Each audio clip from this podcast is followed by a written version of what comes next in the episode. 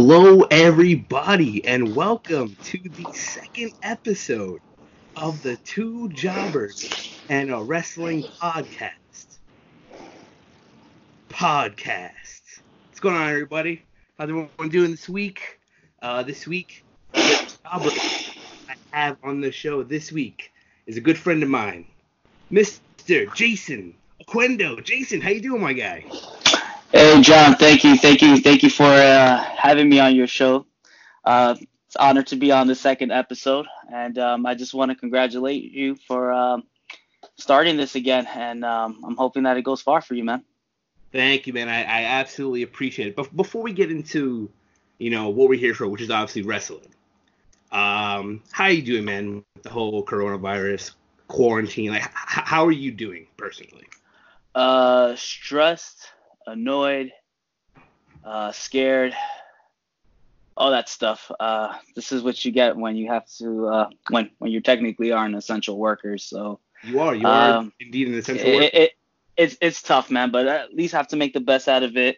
It's a gift and a curse right now. Um, blessed to be working, but it sucks to be working too. So I don't know what else to say after that. No, listen, man, I absolutely hear you, you know, and, and listen, from everyone, not not just me, but all around the world, we thank you for the essential work that you're doing. Thank you. I appreciate it. So on today's podcast, we will be discussing the recap of WrestleMania, and what an interesting WrestleMania it was. Yes, it was. If I do say so myself. Yes, it was. Definitely interesting, but there are a couple things I want to touch upon before we get there. Something that we were doing all of last week, you and myself, uh, we were watching older WrestleMania matches, you know, getting pumped for Mania, this, and just watching, getting excited. And one match that you you had brought up to watch was Rock Austin one, WrestleMania yes. fifteen. Yes. And I've already established here, in my opinion, WrestleMania seventeen is the best of The Rock versus Austin. However, I will tell you this, though. Watching that match, WrestleMania fifteen, we were watching, and I was, and we both of us were like, "Wow, this is a damn good match." Like, well, like I, I feel like maybe because of how big seventeen was, because everyone, as everyone has already said, that match defines the Attitude Era.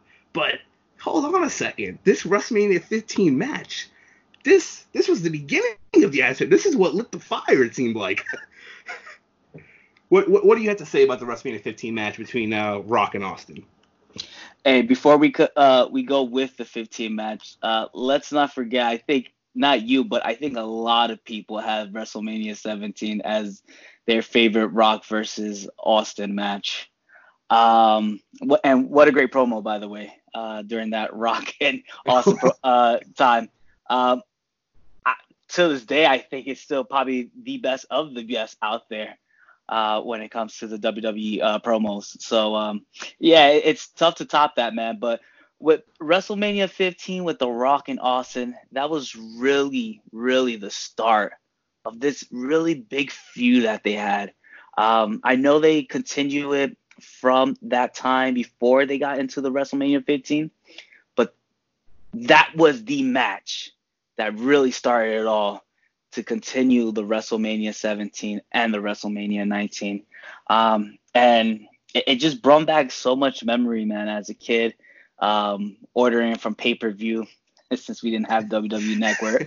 Absolutely. um, but also the time, man, just seeing that match and, and going. And I, me personally, I wanted The Rock to win.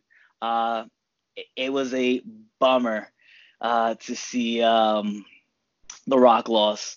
Uh, but I definitely did want The Rock win. But uh, that match was just absolutely great. And to see when uh, the uh, when Stone Cold actually stunned The Rock and The Rock did that flip, it was just a defining moment. I could just I could remember my friend, because I was watching it with my friend, just flipping out. Like, even though I wanted The Rock to win, I was like, oh my God, what just happened right now?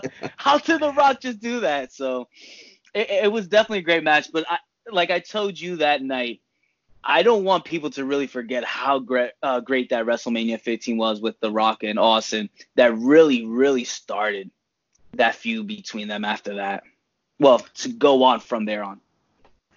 Uh, yeah, I think you absolutely hit it on the head. And I'm going to recommend to people that if you haven't watched Rock Austin one in in a, in a, in a while, say a couple of years, go back and watch it. Because, again, I watched it the other night, and I was like, this was a phenomenal match. Like, we Absolutely. can't just skip over. And just because, again, people do it. Listen, WrestleMania seventeen is, in my opinion, the best. But I won't lie, fifteen, fifteen's right up there. It's right there with it. Yep. And um, I think – so what makes seventeen better than fifteen is that in seventeen, it really was at the peak of Austin and The Rock, where the fifteen was still getting there with The Rock and, and Austin. Absolutely. You really didn't know what was going on with them. You didn't know if they were going to be the big dogs out there. But seventeen definitely made them like the top dogs, and that's what made it so good for WrestleMania seventeen. But WrestleMania fifteen with The Rock and Austin, man, let's not forget about that one. Absolutely. Uh, next thing I want to touch on here. So WrestleMania as a concept to the wrestlers, especially in the W W E, that day is is the biggest day. That is that is their Super Bowl. That is that is their big event. And you will see in documentaries over the years, as we've seen already, that wrestlers are always on edge that day. They're excited. They're nervous. They know that this is it. This is the the, the showcase of the immortals. This is where legends are made. How do you think wrestlers felt this year to actually get to watch their WrestleMania matches from home? Um, I want to say it was probably weird for them. It was definitely different. Um, to see that this was probably recorded two weeks before uh, WrestleMania actually dropped this weekend. Yeah. Um, it, it might have, it, like I said, it might have just been different for them. It was weird, maybe a little confusing for them because they're so used to just doing live events. So for them to record it was probably a little different for them. But I want to say they were probably also looking at matches and saying, man, I, I wish I could have done this, or I wish I could have done that. So I was, I was, I would assume they were judging themselves as well. Um, I actually, I think they were probably judging themselves more than anything, or what they probably could have done better in any ways. But um, it was probably definitely weird for them. I, I'm definitely don't see it as a uh, as something where like, oh, they were probably cool with it.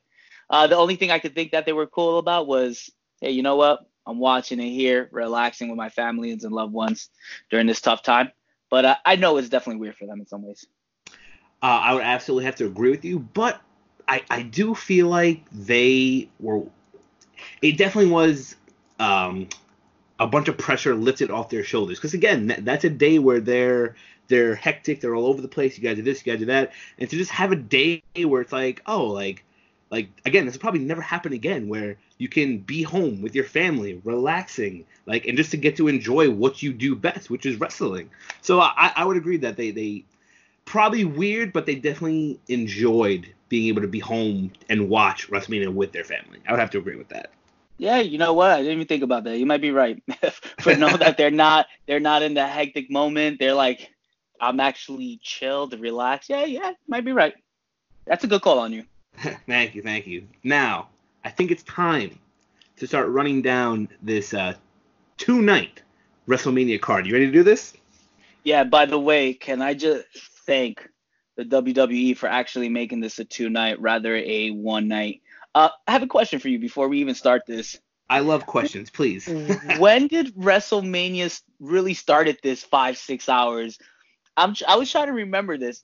I want to say, what was it, WrestleMania twenty-eight this started happening? Because this WrestleMania, these I, hours could be super long, man. I so for them say... to actually do the two nights was actually perfect, man. And, and if they want to continue these long hours to show their talent in the W W E, man, please do it, man. Because it was so, so worth it, man. So to answer your question, I want to say that this started in WrestleMania thirty. Just because that's the first WrestleMania where the network launched. And I know this is when they started doing more of the uh, pre-shows and adding more time to the Mania because they could. Because, you know, they were on their own network. They didn't have to pay for it, whatever. So I want to say it was WrestleMania thirty. But now I have a question to throw back at you before yeah. we get into this. And it's actually a question I was going to ask later on. But you know what? Since you brought it up, we'll ask it now. Do, do you think WrestleMania should be a two-night event moving forward? Please. I would hope so, man. Like, the only thing I could see this not happening or probably could affect it is that Saturday night, if I'm not mistaken, that's when they uh, introduced the W W E's Hall of Famers, right? Uh, well, it could be because they've changed days many a times, but I feel like their scheduling, they, they could definitely find a way to make it happen. Because that, listen, that, that's what they do best, their scheduling. I think they could definitely schedule it in a way that they want. So let's say it all worked out the way that they wanted. Do you think it should be a two-night event? I would love it to be a two-night event, to be honest with you. This was it was actually great, man, because you know what? We saw it at seven o'clock. It was done by ten o'clock. That was great. The next uh, uh, next night on Sunday was from seven o'clock, or actually a little earlier than that, the pre-show and everything. But, like, the main event started with the WrestleMania was at seven o'clock, and it ended at ten thirty.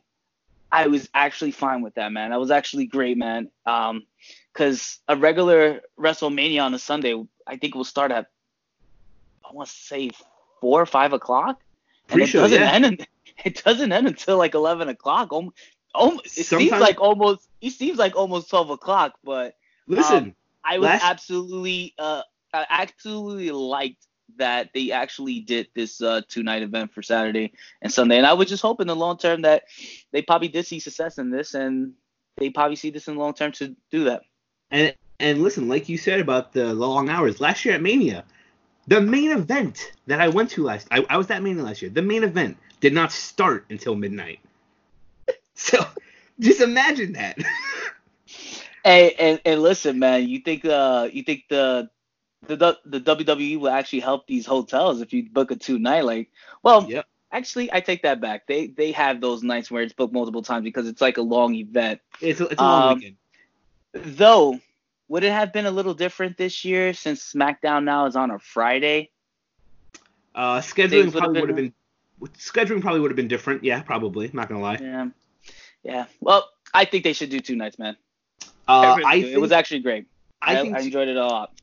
I, I would have to agree. I think the two nights was fun. It was entertaining.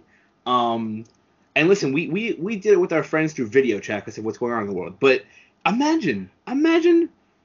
hanging out with your friends Saturday night, watching WrestleMania, and then them coming back on Sunday to continue WrestleMania. Like, it's it's just a great weekend, in my opinion. Yep, yep. Or you could have um, just had you could have had one person hosted one night at their house and one other person hosted at the other night. Exactly. It, it could have gone the other way, man. It would have been exactly. great, man. Exactly. Uh, the, only, the only issues I can see coming though from a, from another from from a two night event like this is one thing that they need to honestly be realistic about if they do this is your ticket sales.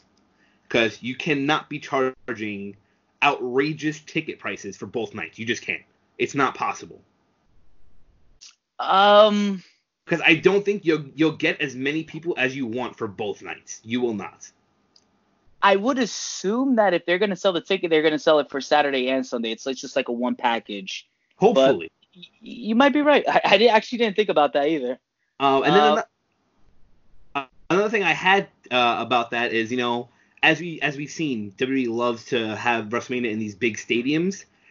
Are, are you planning on selling out stadiums two nights in a row? That's that's a tough deal. If they had the right products and the right characters, that I think right now I can honestly say that I think W W E is actually building in in the right direction. I think they could. Okay. Okay. I think they could. Let's not underestimate the the power of the wrestling fans that we have in this world. This is this is very true. You're not wrong there.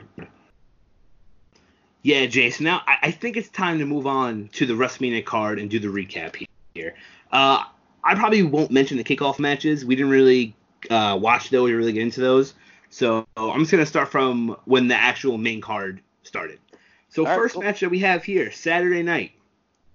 Alexa Bliss versus Nikki Cross and uh, versus Asuka and Kairi Sane for the uh, Women's Tag Team Championships. What do you think about this match? Uh, I actually liked the match. Um, in some matches that the titles were actually being defended, you didn't know if, if there were going to be any title switch or not. Yeah. So I think this was one of them that was actually surprising that the titles did switch. But um, I think it was also time uh, for a new tag team champion uh, for the SmackDown division. And um, I, I'm honestly, man, I, I enjoyed the match. I think they did a they did a great job, and um, I could probably see these uh, see this uh, uh, these two facing each other probably in the long term uh, to build it up for maybe SummerSlam or something. Um, I know the SmackDown division, when it comes to their females, is not really strong comparing to Raw. Mm-hmm. But also at the same time, I know W W E is also trying to build a stronger tag team division when it comes to the female divisions. And um, I hope that from here on, they're going to start working on that. Uh, but if not, you change it up a little bit. You give it to Bliss and Nikki Cross, and um, we'll go from there. But I definitely enjoyed the match. Um, if I had to give a grade towards it, I'd give it a B minus. Wasn't that bad. Uh, yeah, I would I would have to agree. You know, the, the match wasn't a bad match. It was a good match. I enjoyed it. Uh, I, I'm not going to say it was crazy entertaining. It's basically what I expected from that match. Uh, this is one of the matches I predicted correctly uh, on my last podcast. I, I assumed uh, Bliss and Cross were going to win because, you know, they haven't really done anything with the women's tag team championships since Asuka and Kairi Sane won them. They honestly, I think, went on like a six-month period of maybe defending it like two or three times, maybe. So I, I was expecting a change here for, for that match. Hey, man, I think they came off strong in the beginning of the show with them, uh, these two. So um, no complaints about it. Got you, got you. On to the next match. Elias versus King Corbin. King Corbin! My guy. My She's guy. She's your guy. What, what do you think guy. about the match? Hey, listen, just to uh, just to tell people, uh, I think King Corbin is doing a great job as as being the king after ring, uh, winning uh, King of the Ring. Yeah. And um, we haven't seen something like this since uh, King Booker. Yes. King, King Booker. So I, I yeah. have to say, yes, I have to say King Corbin has done a great job um, as being a, a heel when it comes to King Corbin. Uh, this match, um, it was all right. There was, I don't really think the storyline was really, how can I it, say? It, it wasn't there? Is that what you're trying to say? Uh, yeah, like... I don't know. Maybe this was a in a a, a rush. Uh, remember, they, there was a lot of changes happening during this time before WrestleMania really hit. Oh, absolutely. Yes, yes, yes. Uh, so um, I don't know if this was something that was just rushed in to put in, but um, this match was okay. Um, I think a lot of people expected King Corbin to win. I actually picked Elias on this match. I I don't know if this is gonna put Elias in. in a higher uh, level uh, of like trying to like put him more in more shots in these main events or like just a mid card level. Yeah, yeah. But um, it wasn't that bad. Um, I was okay with it. Uh, if you ask me, I I, I would have gave this match a C. I wasn't really too fond about it. Yeah, I'm not gonna lie. I would have to agree. This uh, this match was okay. Uh, it. It, it was definitely a match that was just thrown together last minute, and you could definitely tell that, uh, I mean, they, they were showing why they were fighting, but again, it, it, you didn't feel it in the match. You didn't feel it between the superstars. Uh, but yeah, I, I would agree. Uh, I, I picked King Corbin on my last podcast, and, you know, Elias came out with the win. Good for him. I Again, I agree. I don't know if this is, you know, we want to start pushing Elias more, or if it was just, hey, you know, here you go. Like, get, get, get yourself a WrestleMania victory. Yeah, I like Elias as a character though, but it, he is entertaining. It, I have it was to just, agree. it was just all right. Nothing biggie. Next match: Becky Lynch versus Shayna Baszler for the Raw Women's Championship. What are your thoughts? I actually really enjoyed this match. I like the dominance that I saw from Baszler handling Becky Lynch. It it looked like Becky Lynch was not gonna pull this off. Yeah. Baszler just looked like she was just dominating Becky Lynch like there was no tomorrow. It looked like Becky Lynch really didn't have an answer. Um, what I love about this, though, the way Becky Lynch won was a they made it seem like Baszler did a rookie mistake, and that was the reason why Becky Lynch was able to pull off this win. And I personally did like that. Um, I I know there was probably a lot of people have Baszler as like, yo, this is going to be the match. Baszler takes it, and Becky Lynch is going to win the title. Uh, well, not Becky Lynch is going to win the title. Becky Lynch is going to lose the title. But it gave that look that Becky Lynch has more of the experience than Baszler. But with this match, man, it was absolutely great. Uh, I just, like I said, I love dominance from Blaze, uh, Baszler. And um, I'm expecting a feud to keep on going between these two because this was just absolutely great. And um, we're definitely going to see Baszler as a Raw Women's cha- uh, uh, Heavyweight Champion or W W E Champion, you want to say, for the women's division. And I, I can't wait because Baszler's going to be something special. Especially that she has an M M A background. Absolutely, I would have to agree with that. Um, when it comes to this match, uh, I don't know. You know, I, I think I was just expecting a little more here, and I did not. Uh, I didn't. I didn't really get what I wanted from this match. You know, I was expecting some hard hitting physicality, and I I felt I got it here or there, but like you know, I just I expected you know Lynch and Baszler just come out here just just swinging.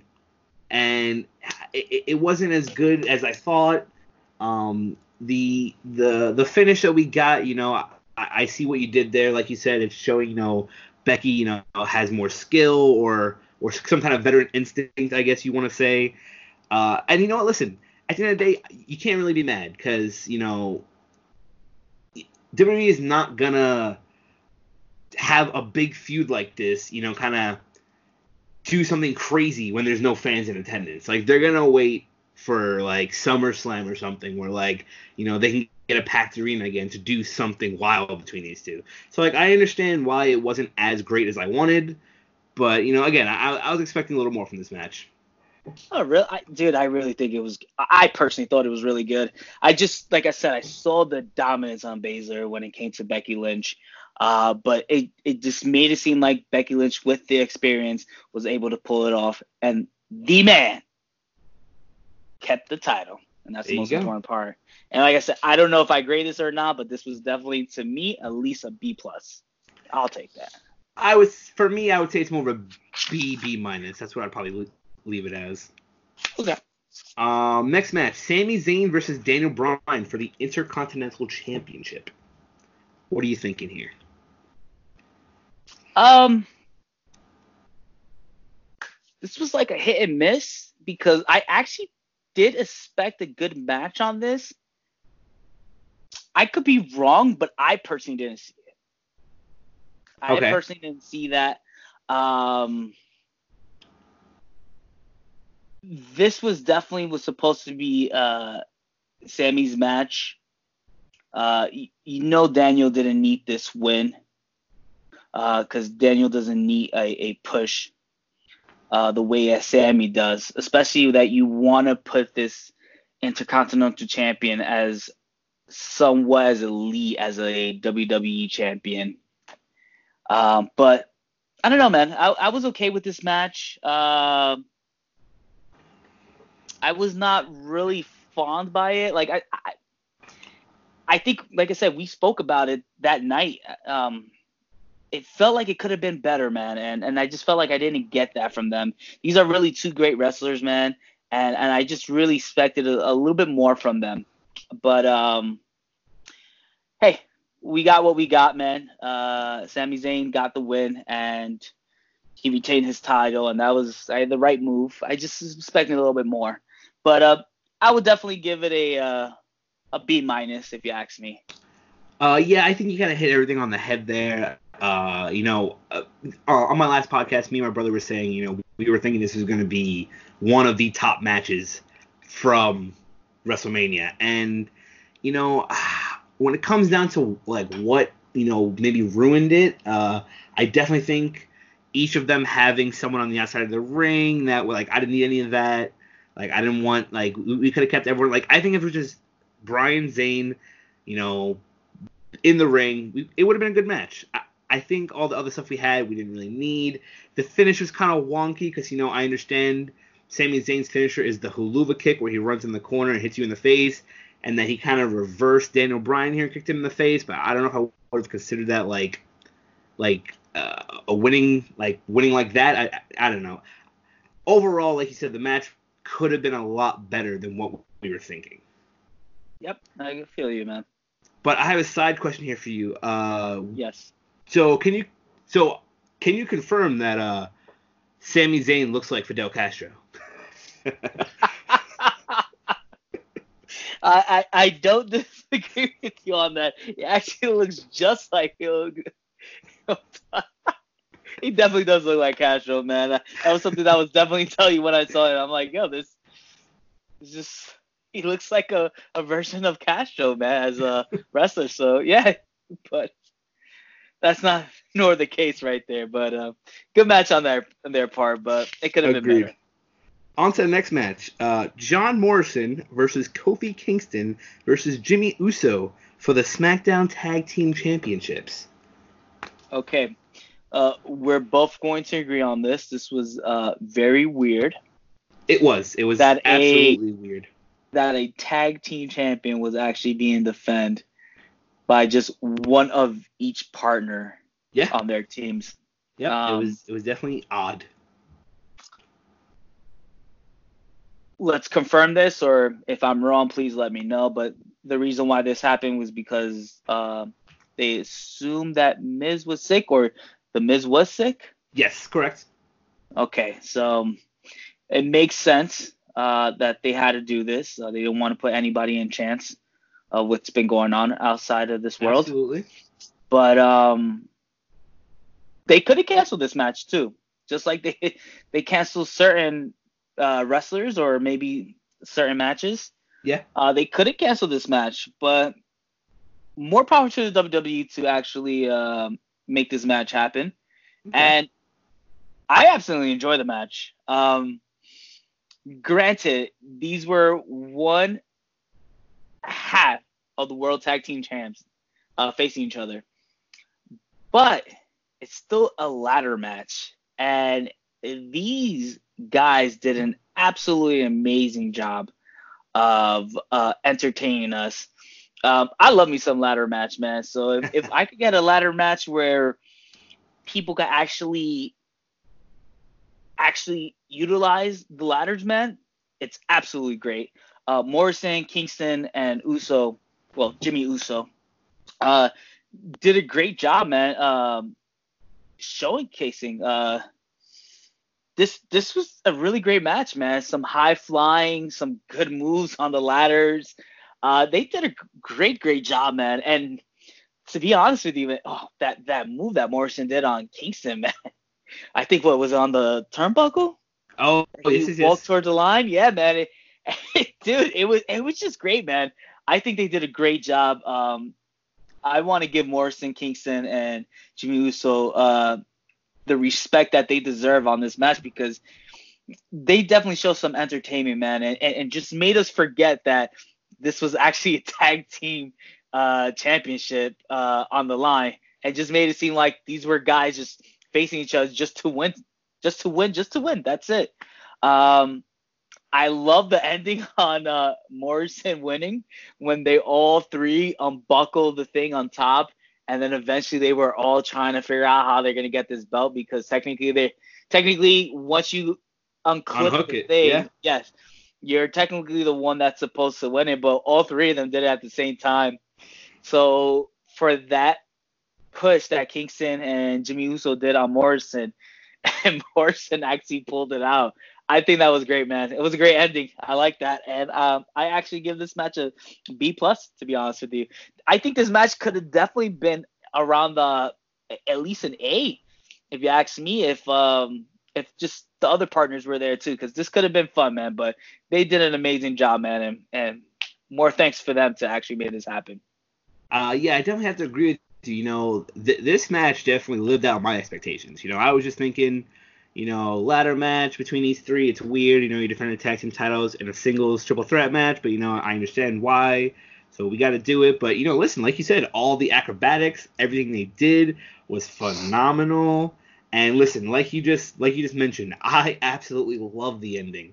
I love that it was Morrison falling with both titles. That Absolutely, was because honestly, when when all three of them pulled it down, I was like, oh man, like what what are we gonna do here? Like what what like I said something stupid or I don't know. And then when he just pulled them, I was like, ah, oh, genius! I love it. So yeah, no, that that match definitely. Uh, Uh, outlived my expectations. I was like, wow, this is a phenomenal match. And like you said, though, you know, you, you can't go wrong with a ladder match. You, you honestly can't. Nope, you're right. So, yeah, on to the next match. Actually, you know, I mean, technically it was a match. Uh, the, the twenty-four seven championship match between R-Truth, uh, Mojo Rawley, and Rob Gronkowski. Uh, you know, I really thought they were going to let Gronk win it here. But then when Mojo won it, I was like, oh, I guess that makes sense. You know, him and Gronk are friends. We have a whole other night of Mania. Like, yeah, okay, sure. Why not? Uh, I definitely agree with you, man. I thought Gronk was going to win at that moment, too. Um, but they gave it to Mojo. And um, but you could see once Mojo, uh, Mojo won and uh, he walked away, you could see that face on Gronk. Like, he was kind of, like, pissed off, like, dude, that was supposed to be me. I'm the one that took the shot. Like, I was yeah. supposed to take this away from R-Truth. And um, R-Truth, as always, put himself in some danger where he could have lost the ball right there. Assuming that nobody was going to attack him at the moment, R-Truth, you just let your guard down, man, and he took it away from you. So, um, but yeah, you're absolutely right, man. Uh, Mojo took it that night. and uh, But let's not forget, like I said, you saw Gronk. You saw the anger that he had that uh, that happened. So we'll continue with part two uh, later on today. Uh, later on this podcast. Yes, sir. But on to the next match, we had Kevin Owens versus Seth Rollins. What What were your thoughts on this match? I actually love this match. Um, this storyline with Kevin Owens and Seth Rollins has been really good. Um, the promo, getting them ready with Seth Rollins. You know, so I don't think a lot of people talk about this, but the reason why this match became, I guess, I don't want to say big, but this match became more personal is because Seth Rollins, this was after the SmackDown and Raw when Fox uh, says, hey, listen, we're going to take SmackDown.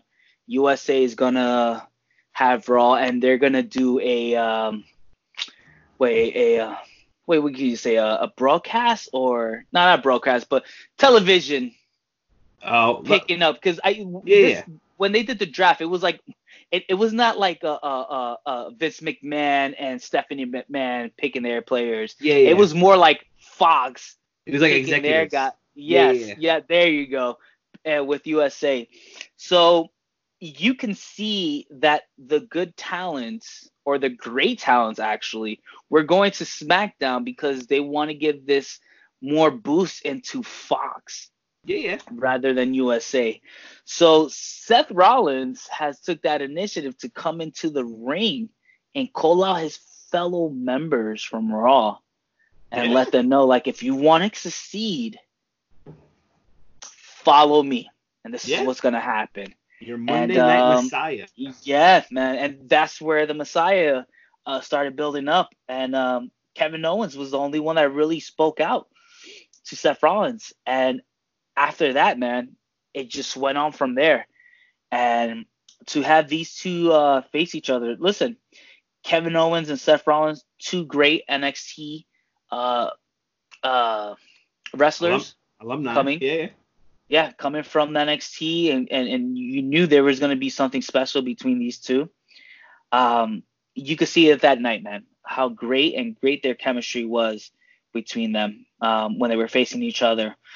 Um, I had a little worry about when Seth Rollins uh, hit Kevin Owens with a bell. Yep, yep. Because it was like a fifty-fifty. It, it made it seem like, damn, W W E, you're really going to pull this off right now and, and just let this rock? Yeah, like, yeah. You, you could have that mentality because W W E has their ways of just ending something where you're just like, yeah, this was not how it's supposed to end, and you're going to really do this to us. Uh, but to know that didn't happen, and um, you see Kevin Owens come out and says, cursing out Seth Rollins and telling him to come back in the ring, let's make this as a uh, no D Q, no D Q uh, match.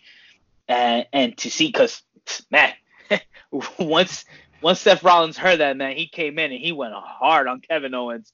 I was like, oh, Kevin, you did it to yourself, man. I, I don't know what's going to go on.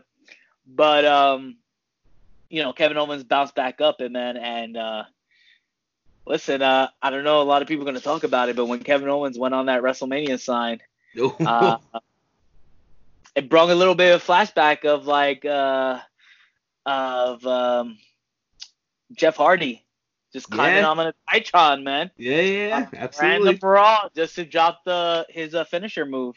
And uh, listen, there was nothing finisher move on that, but uh, Kevin Owens dropping that beautiful elbow drop on Seth Rollins, man, was great. And um, I, dude, I absolutely enjoyed it, man. And and to get that that Kevin Owens stunner on Seth Rollins just brought a little bit of uh, memory of uh, Stone Cold, good times when Stone Cold just stunned people at a WrestleMania. It was just, just great, man. And uh, but I definitely enjoyed this match. And this match, if you ask me, man, I'll definitely give this match an A. If you, I thought it was a really great match. They did a great promo on them. Uh, they did really good. And um, oh, let's not forget the white suit that Yo. Seth Rollins gave, man. It was absolutely beautiful, man. It was absolutely beautiful. So, this was great, man. I, I think everybody was really entertained with this Kev, uh, Kevin Owens and Seth Rollins. And, hey, man, I, there was definitely no disappointment. So salute to those guys for making this a really entertaining time. I have to agree here. Um, you know, on my last podcast, I said that I thought this was going to be match of the night. Um, not going to say this wasn't match of the night because, uh, you know, that's later down the line in this podcast, you know, with everything going – with everything that we saw. But I think when it comes to actual, like, in a ring match, I think this was definitely the best match in that case at WrestleMania. No, absolutely, man. As a ring on ring match, this was absolutely was the best match of the night, man. Because like you like you. you said, you know, we, we, we got the spot of, you know, Owens jumping off the WrestleMania sign, like, and absolutely it gave me some nostalgia. I was like, oh hell yeah, like let's let's do it. Come on. Absolutely. Um and And you know what? And, and you even said it on Saturday night. You were like, this match is going to end with a good old WrestleMania stunner. And that's absolutely what happened. And honestly, I couldn't think, of, think about it ending any better way. Yep. I agree with you. Now on to a match I know for a fact Jason Oquendo cannot wait to talk about. Uh. Goldberg versus Braun Strowman for the Universal Championship. Uh, Jason, is it true that you are Goldberg's number one fan? Goldberg. Oh, gosh. Why are you trying to put me on the spot right now, man? Listen, uh, I don't take away from what Goldberg did to W W C, man. It was some great history. Um, even though I was not watching W W C at that time, I was in my W W E Attitude Era. But, um, just, I, man, just, I, I just not the biggest fan for Goldberg, man. Uh, I'll just keep it that way. So, so but, what do you think about the match, though? Um, I know there was talks. Let's. How about this? Let's go with the match was supposed to be with Goldberg uh, versus Roman. Yes, sir. And uh, Roman decided to back out due to his health, and. Um, Us as uh, wrestling fans, um, I don't think we're going to feel any type of way that he did that. I think that was a smart decision that he did. Agreed. Um, we would not want him to put his life on the line uh, during this tough time right now. And um, listen, uh, whenever Roman Reigns decides to come back, uh, we'll be looking forward uh, seeing him back in the ring. But um, it was probably the smart decision that he did to step around, uh, step back during this time. Yep, I agree. But um. Roman Strowman. Braun Strowman. That's Roman your, Strowman. I apologize. That, that's um, your boy. No, it's time, man. This guy should have had that push a long time ago. Um, even with the push that he had, um, it just seemed like the W W E didn't want to give him that title yet. Uh, so during this night, we knew for a fact that Goldberg was supposed to lose against uh, Roman. Agreed. And um, what happened with Roman didn't happen, so they put uh, um, Strowman back into the thing. Well, put him into the match. And what happened was is that I personally was like, all right, cool.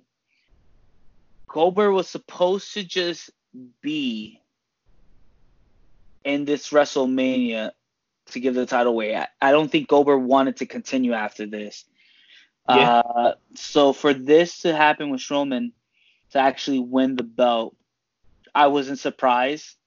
Um, an old school wrestler, uh, wrestling fan as me, I would expect the match to be a little longer.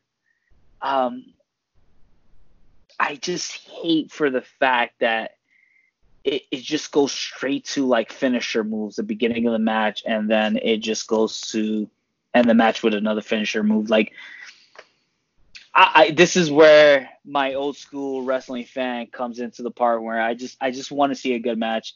You you could have gave me a good ten minutes of the match. I, I, I feel like Goldberg could have pulled that off, but it didn't happen. Whatever. Uh, but I'm happy for Strowman to win the match. Uh, but I, I'm definitely not. was not like, oh my gosh, this was something amazing or great.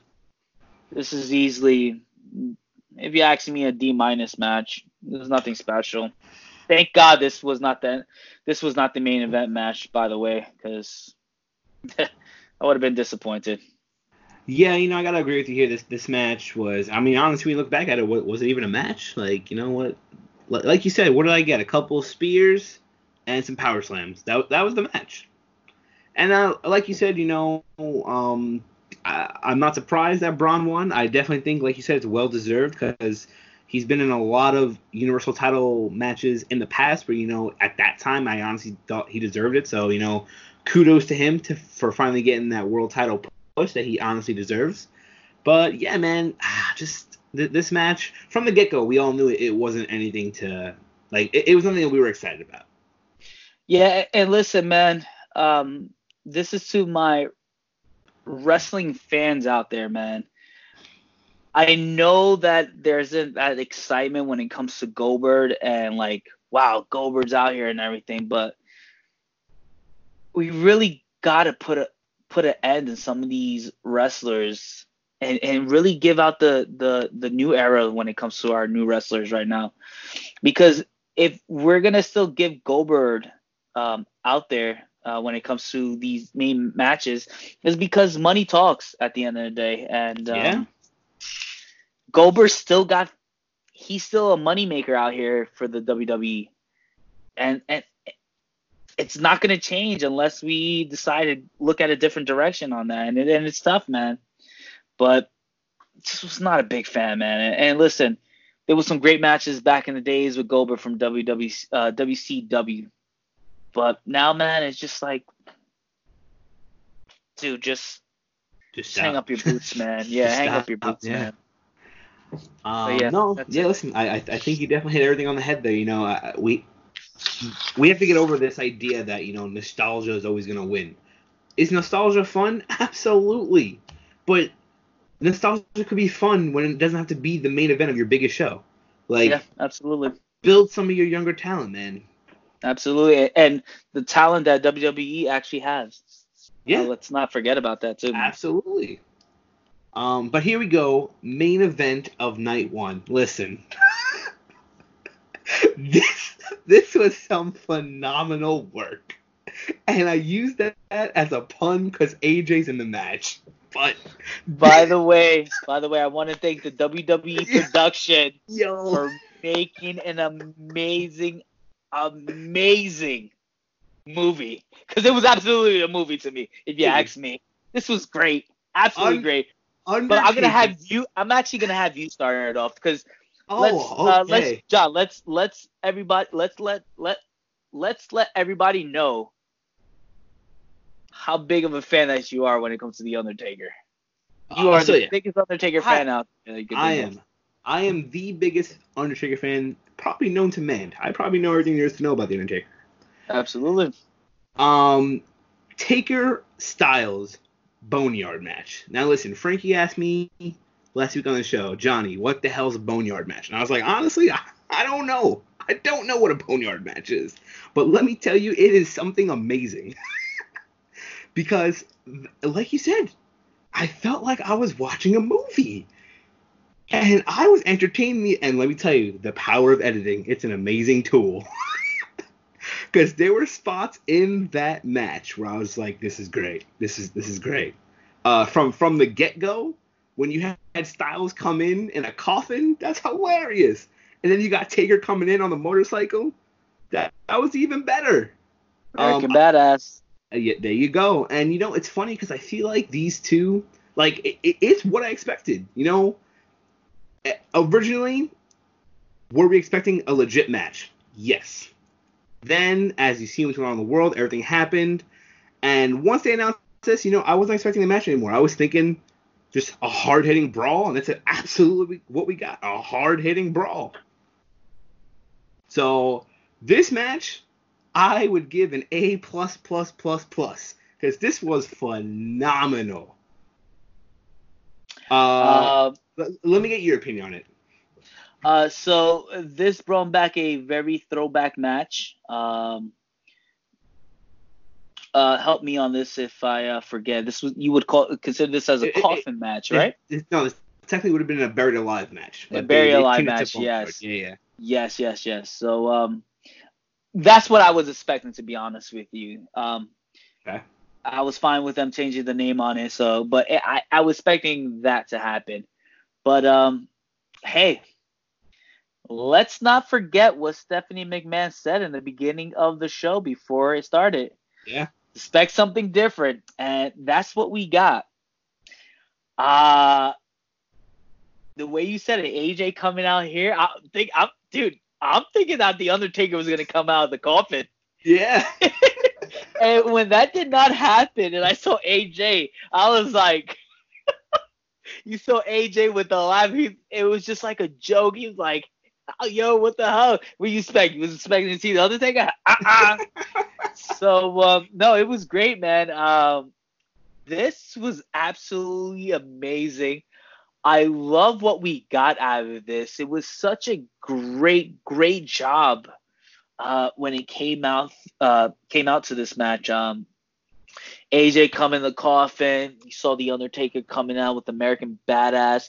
Uh, yep, by yep. the way, what was the song that was playing? Uh, uh, I, I don't know the title, Ma- but but it was Metallica. So that yes. was pretty that was pretty cool yes, too. So it, came out, it came out strong with the Metallica song with The Undertaker.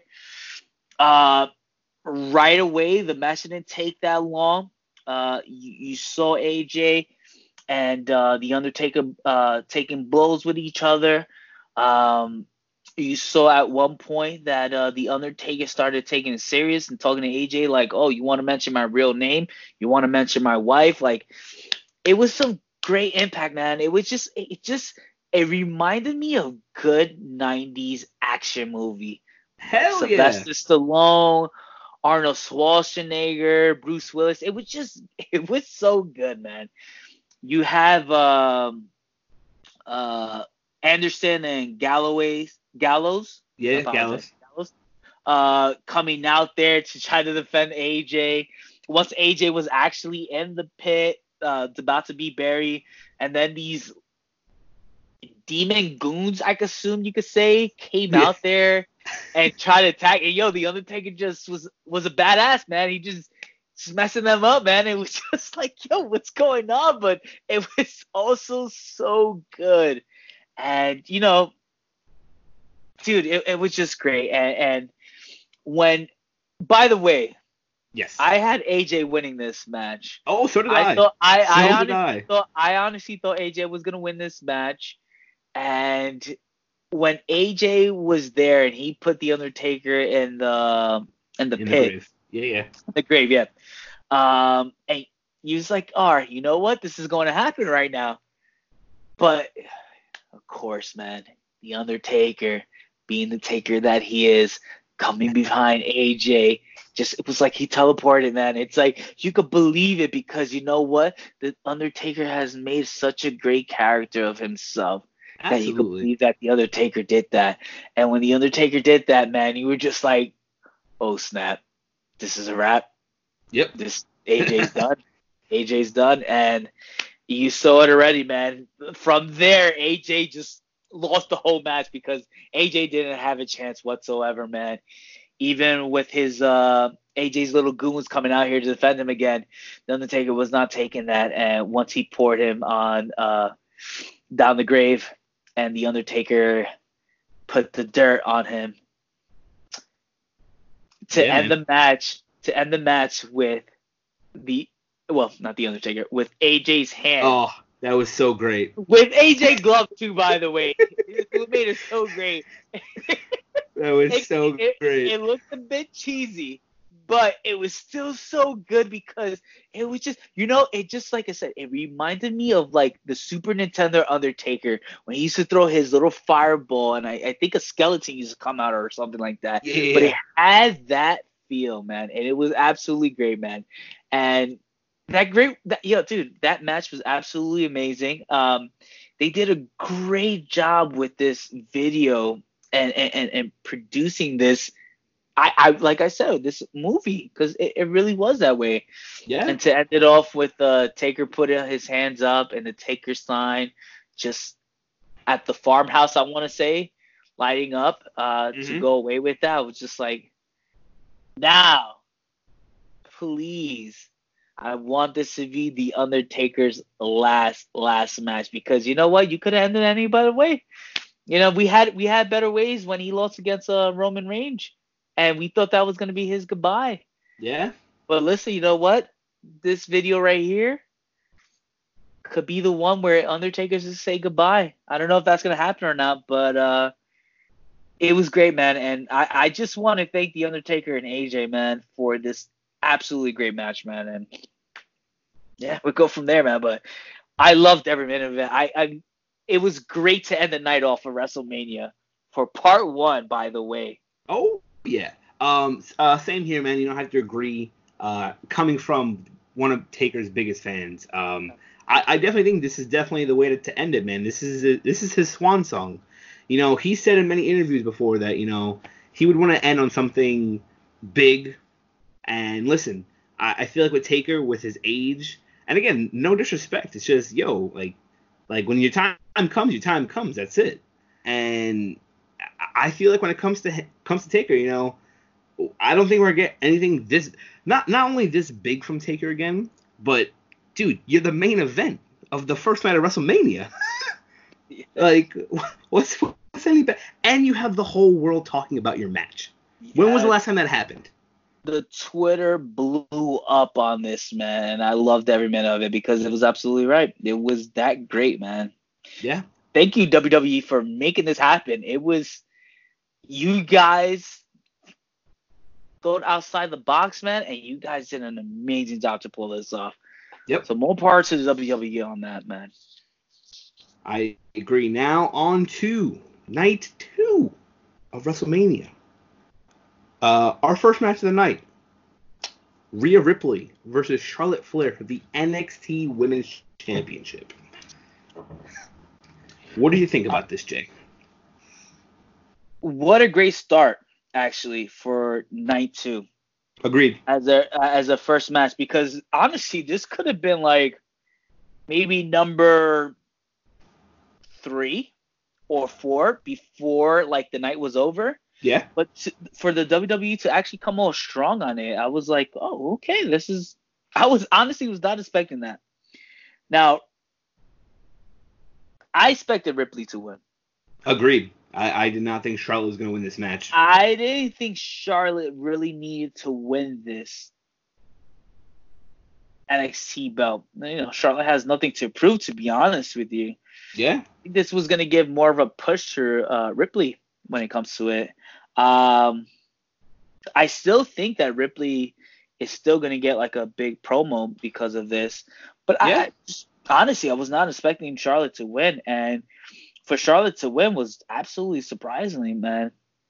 Uh, they, if I'm not mistaken, I think they battled almost thirty minutes. And, no, it, uh, it was a long match. Yeah, yeah, and, and they did a great job, man. And um,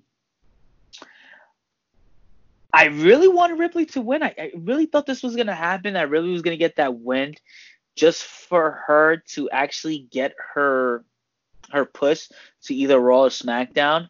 I would love Ripley actually to be on SmackDown, if you ask me.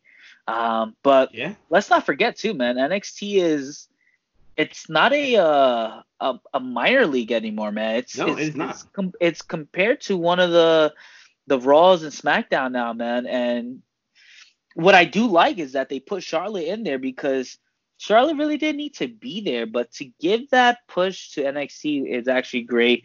And um, I honestly can't wait what's going to happen on N X T on Wednesday.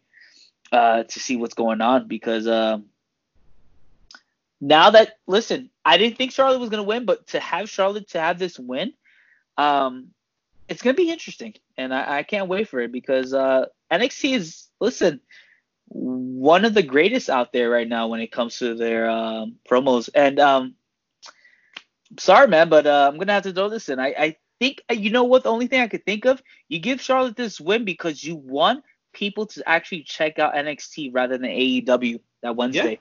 Yeah. And that and um, that's it. Actually, thinking about it now, it might have been a smart move.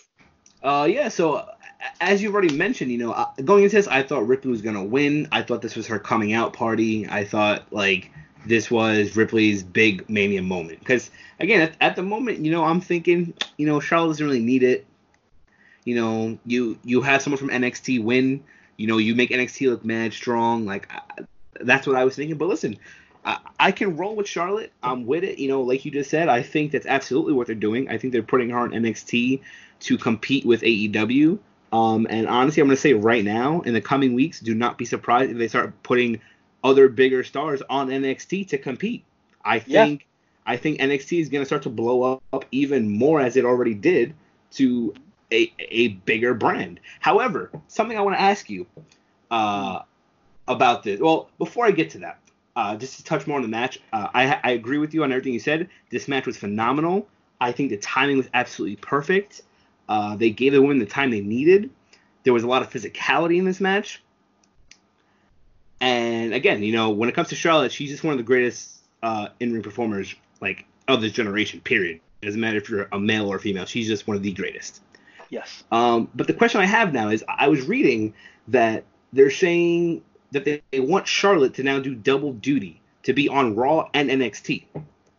Uh, I highly disagree with that. I say if you want her to be your N X T Women's Champion, I understand, you know, you're taking a big star away from Raw, but no, like, you want her to be N X T Women's Champion? Commit to N X T. She should not be on both shows. Uh, question, do you know the reason why they're trying to do that? Uh, uh, uh, I'm going to assume that it's because they don't want to lose a talent like Charlotte from Raw. I think they want to get the best of both worlds, but I, I disagree. I think if you want to commit her to being N X T Women's Champion, then commit her to being in N X T, period. And wow. use the and use the other talent. You have use that opportunity, in my opinion, to have other talent on Raw actually build up, become a better talent. Give this, opportunity. This is- I agree with you, and this is where I feel like sometimes W W E tends to mess up on little things like that, man. It's the little things that they tend to mess up of, like, hey, listen, let this person be on this show, let this person be on that show, let your beautiful talents that you have, the multiple talents that you guys actually have, uh, grow, man. And um, I hope that's not true, man. I'm, I'm just gonna knock on wood that that's not, not the case. Yeah. But uh, we'll see, man. Uh, we, we won't know until uh, things happen. But, by the way, I apologize. I didn't give a grade on this. Definitely give this uh, an A, actually, because this was a really strong start. And I, I agree. I, I think a, a, a great job between these two ladies. Uh, I think also, too, when I saw the promo on Ripley uh, mentioning that, uh, a lot of people compared her to uh, Charlotte Flair, uh, Flair, I was like, oh. People did that, and then you, you saw some old videos. I'm like, oh, Ripley kind of looked like her in some ways. Yeah, yeah. Uh, but, yeah, they, they did a good promo, and this was the beginning of the match. That's what made him so great, so more power to them. But, uh, yeah, man, I, I hope that's not the truth about Charlotte, man. They don't need to do that. They really don't. Agreed, man. Uh, on to the next match here. We have Aleister Black versus Bobby Lashley. Um, yeah, what, what, what do you think about this match? This uh, this also was one of those matches they threw together last minute. Yeah, it was okay, man. Uh, Black absolutely is. It's going to be something special. Agreed. And the uh, W W E. Um, and I'm looking forward for him, man, in some main events eventually. I don't even consider him as a mid-card. He's actually really great. Uh, that, but the, this match was all right. It was okay. Uh, Black and Bobby Lash, Lashley.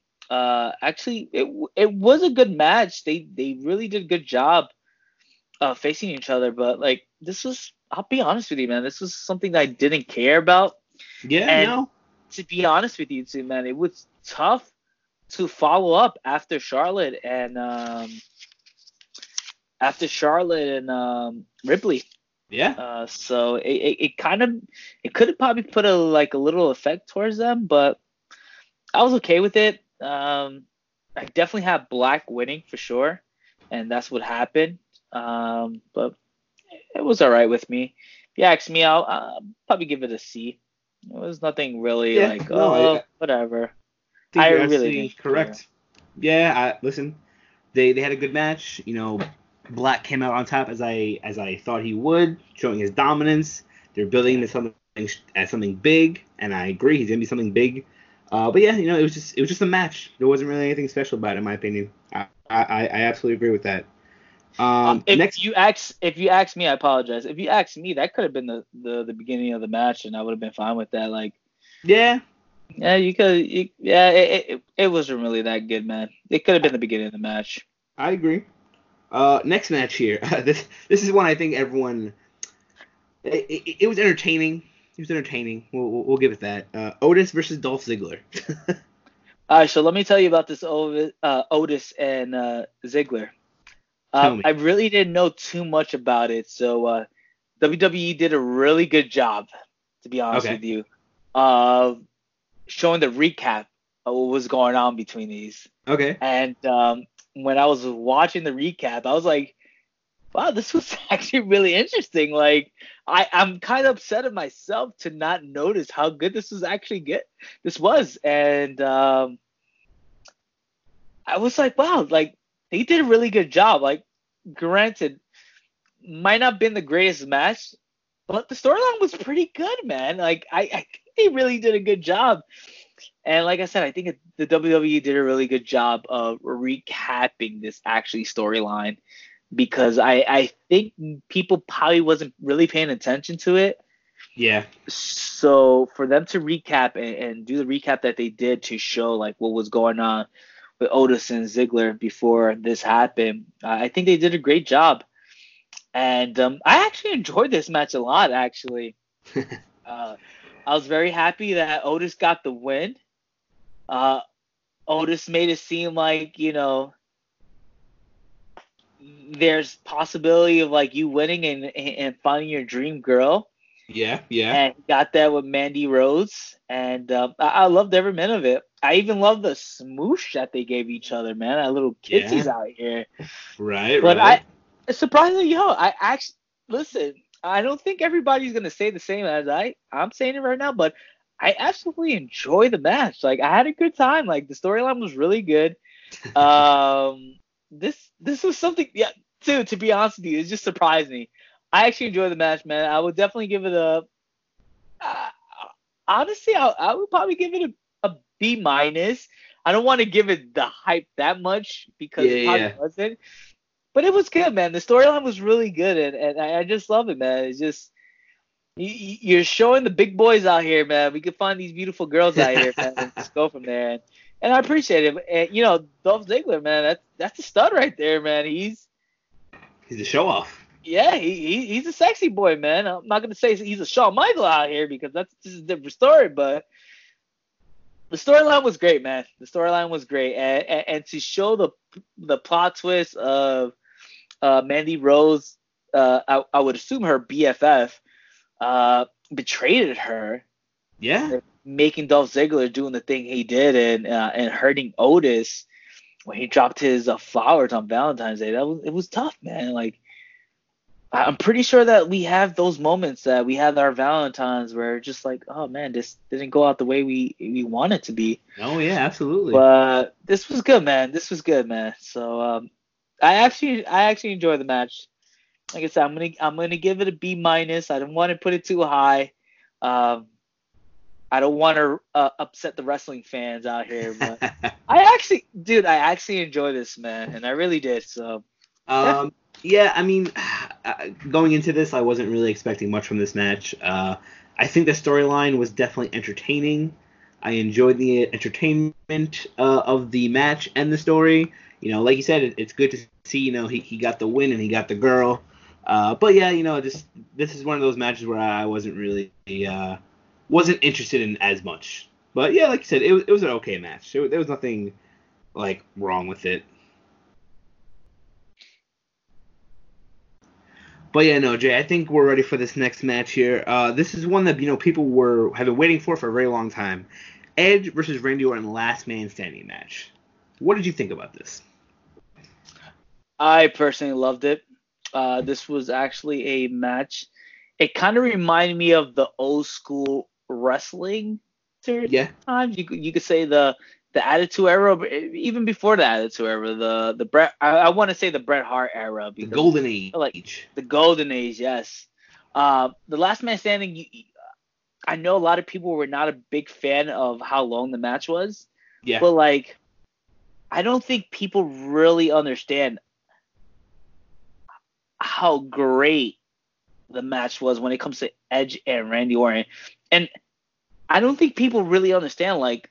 This is Edge actually doing a forty to forty-five minute match yeah. after coming back for such a bad injury that he had where he had to retire. Yeah. You, you know, know, so, you know, I, I thought this was, I, I absolutely love the match. Uh, a lot of people, a lot, a lot of people were just like, hey, this match was too long. It was good, but it was too long. I absolutely loved it, man. If you ask me, man, I'm actually going to give this uh, a match an A. Um, okay. Frank came out here and R K O him right away as a cameraman. Um, not only that, he R K O'd him, he R K O'd him, I think, two or three times after that. Yeah, um, it was but, it's the start of the match, too. Exactly. But also at the same time, like, it, dude, it was such a, a, a throwback memory when it comes to going backstage, it, it reminded me so much of the Attitude Era. Going backstage, doing what they had to do, like, it, it was just something different. I don't know why they don't do it more often now. I, I guess it's for the fact that they just want the crowd to be a little bit more on the pot or anything. Yeah. But for the fact is that they actually uh, had this backstage. It was it was great, man. Um, I, I do not know why a conference room had a steel cage on their ceiling, yeah. But man, did Edge decided to grab that steel cage and drop this beautiful elbow drop on yeah. Randy Orton. I loved it, man. I loved it, and um, I love the storyline between Edge and, and Randy Orton. You could see Randy Orton when he was about to give him the chair shot, and was like, "Hey, go back to your your wife, go back to your daughter. You don't need to be here." Yeah.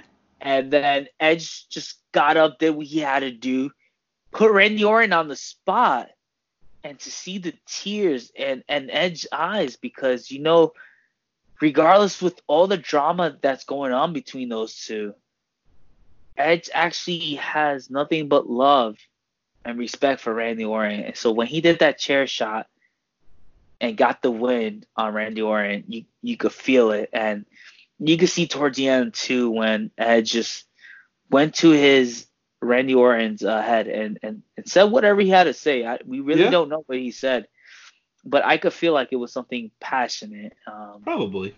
And, and and let's get out of the wrestling for the minute. I think Edge, I personally, if you ask me, I think Edge wanted to thank him for giving him this opportunity to bring this back to Edge because we all miss Edge, man. We love Edge. Uh, it was it was sad yeah. to have Edge leave the way he did. But um, we we know that Edge wanted to come back and wanted to come back strong, and this was great. Um, I know a lot of fans were not a big fan of it uh, because it was too long. Hey, man, I disagree. Uh, you need if, if if you're talking about this was too long, man, then you're definitely not in the golden age slash uh, uh, attitude era, because we had some really great matches that were super long during that time, and it just brought back some great memories. And me personally, man, I definitely give this an A. Yeah, I mean, listen, I, I think I think you, you touched on everything you needed to touch on there. And listen, I agree. First of all, uh, phenomenal match from a returning Edge. You know, I mean, the, the Royal Rumble is one thing, but, like, a legitimate match, you know, it's been nine years. And he did a – and like you just – like you mentioned, forty-five minutes of a match. And for, for fans who are angry about how long it was or you didn't like it, what I'm going to say here is, number one, it's a last man standing match. It's supposed to be long. Johnny, let me ask you something, though. When was the last time there was a last man standing match, though? That's the question. I don't even know, to be honest with you. I mean, they've had a couple it's here been, and there. Uh, no, I mean, they, they, they, yeah. they've definitely they, they've had some here and there, but they don't – like, the, the last great last man standing match was actually a last woman standing match between Becky and Charlotte, and that match was phenomenal. That was a phenomenal match. But listen, okay. this the last man standing is supposed to be long, is number one. Yeah. And then number two, I, I loved it in the sense of, when was the last time I watched a forty-five minute wrestling match? And by the way, if you ask me, there was a lot of blows and hits and out there, but yeah. man, they did a great – I personally think they did a great job of whatever they had at the moment. Imagine if they were doing that at the Buccaneer Stadium. Yeah. I apologize. I don't know the name of the Buccaneer Stadium, but imagine yeah. Tampa Bay Buccaneers, man. They were doing this stadium, man. It would have probably been different, but dude, it was great, man. They they made the best out of it, man, and I loved it. And and listen, I, I, I loved all the spots they did, and, you know, if, if you were expecting some crazy spot from Edge or Randy, like, it's not going to happen, man. Like, Edge is going to be a more safe wrestler now. He has to be. He's forty-six with with the triple fusion neck surgery. Uh, but, John, I, I even think at that moment, I think Edge did a really good job at just but doing what he was saying, able though. to do, man. Like, I, I think saying. really people underestimated how good this match really was, man. I no, think a lot of people yeah. – listen, man, I'm going through Twitter, man. I think a lot of people really complained about the time, and I'm just like – the people that was complaining about the time, like, yo, you guys haven't seen – there's really good matches out here from the Golden Era and, and, and the Attitude Era, man. Like, I just – I don't get it, man, but I guess I'm just old school, man. I don't know what else to tell you. I hear you, man. So so these next these next three matches, Jay, I think we're going to run through them fairly quick here to get to our, our last two of the card so we can then move on to our top ten. Uh, the next match here would be Gronk winning the twenty-four seven title. Uh, the spot was expected. It was entertaining. Uh, that's that's all I have to say about that, in my opinion. Let yeah, we're gonna definitely keep this short. Uh, Gronk was it was going to happen. Uh, we, yeah. we said it already from uh, the part one on Saturday, and uh, Gronk did the best move he could have done. He just jumped off a a, a a little stage on top, hit multiple people, got the pin, and that's it. And we didn't know what happened to Gronk after that, because even though they made it, Gronk was going to be the host. Gronk was definitely not the host. But we'll we'll keep it that way. Uh, I, I have to agree with that. Uh, the next match, you know, we have the Raw Tag Team Championships, the Street Profits versus Angel Garza and Austin Theory. Listen, this match was fun. It was entertaining. Uh, you know, I, I, I like the Street Profits. I think they're a great tag team. Uh, this is a match that was... Uh, changed because of people being pulled from the match. So Austin Theory was thrown in there last minute. But still, you know, listen, it, it worked. It was a fun match, and that's all I got to say about that. Um, I was okay with this match. Sad to say, man, I actually enjoy the SmackDown Tag Team Championship more than uh, the Raw Tag Team Championship. So this was okay match for me. It's like, all right, whatever. It is what it is. Um, to be honest with you, this was pretty down. on the matches. Like, this could have been like one of the first matches starting uh, night two, but it is what it is. Definitely got a, definitely got maybe a, a C minus if you ask me, but I, I really didn't care about this, to be honest with you. Agreed. They they, they uh, did what they had to do. That's it. Yeah. Uh, now we have the SmackDown Women's Championship match, Bayley versus Sasha versus Lacey Evans versus Tamina versus Naomi. Fatal five-way elimination match. Uh, listen, this match was definitely entertaining. I liked, again, that they gave women time to wrestle, as they should. Uh, the, the match was fun. I think you got to see um, each person shine in their own way. And, you know, as I said on the on the last podcast, I had Bayley coming out as the winner. And listen, she used heel tactics to do it. Sasha helped her, even after everything. But again, I, I think this is a, I think this is a good match. And I, this is probably one of those matches where I actually got exactly what I expected from it. Yes, uh, I expect. Man, I really expected Sasha Banks to actually win this. Uh, I was actually surprised that Bayley actually kept the title. But it actually was a great match. Uh, they did a really good job, man. Um, I'm loving this women division, man. They're really doing a really great job of what they're doing right now. Um, I want to apologize. It was Naomi. That's the, the big dog, right? That no, that's, put, that's, a, that's Tamina. Tamina, I apologize. So Tamina, they had to put the, the big dog down because it seemed like they were worried about her. So they definitely dropped her down. But Naomi then, thank you for uh, correcting me. I dude, I actually was I actually really don't know too much about Naomi, but Naomi had a great job, man. She really did really good, and I actually enjoyed every minute of her matches, man. Uh, taking out uh, Bayley and Sasha Banks. Um, I think we should watch out for Naomi a little bit, man, because I think she's gonna be something special. Um, When Lacey Evans gave her, gave Sasha Banks, I want to say it was the right hook. It, it, Man, so you, she calls you, that she she calls that the the woman's right. That's what she calls that. Oh my gosh, you you heard that punch? It, it was absolutely amazing, and the way Sasha Banks just dropped, it was just like she was absolutely shot.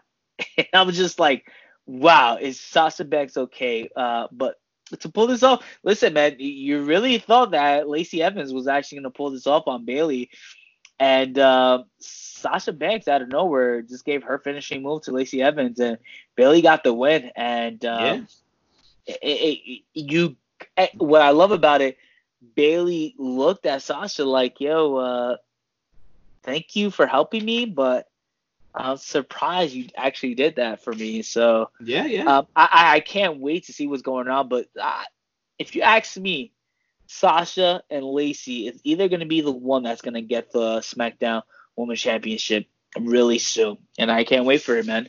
Um, if you ask me, man, I, I think this match was actually a B plus. Yeah, they did a really great absolutely. job. I, I enjoyed every minute. And this women's division, man, I'm, I'm loving every minute of it right now, and I thank them for that. So they did a great job, man. Agreed. So. Now on to the match that I know the entire world is talking about. The entire world.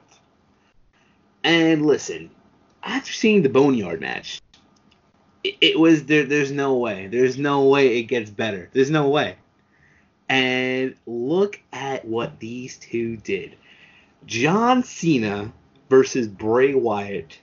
Firefly Funhouse match. My God. Uh, J- Jason, I'm, I'm going to let you t- take this first because there's right. just too much to so say. I'm, I'm, I'm actually I, – thank you for letting me start this first because I think people – this is my opinion. This is me looking at Twitter and everything after this. I think people enjoy the Boneyard match than the – Firefly Funhouse match.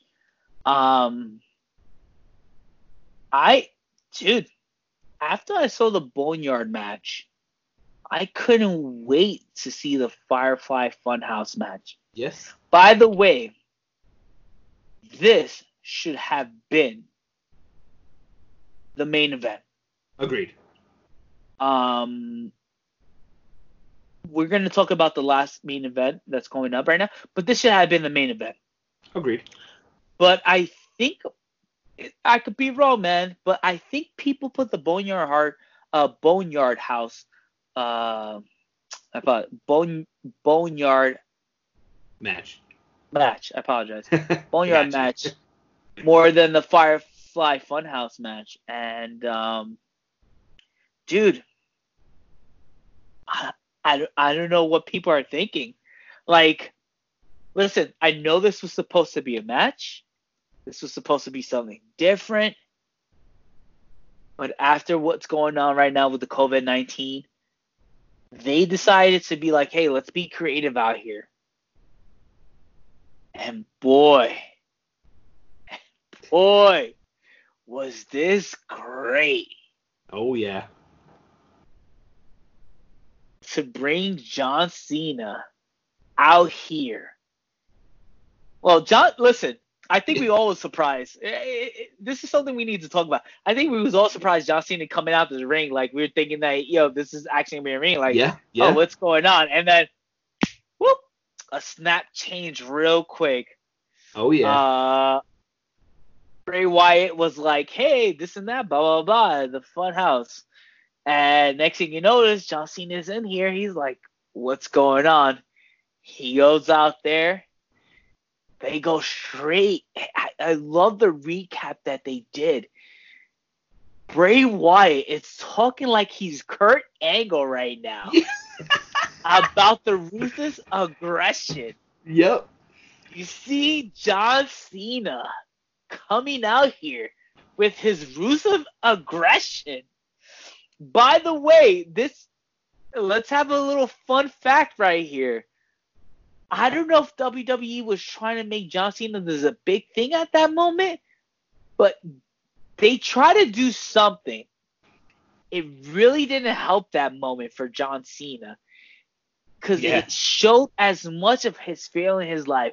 So when he was talking to Bray Wyatt, he was like, ruthless aggression.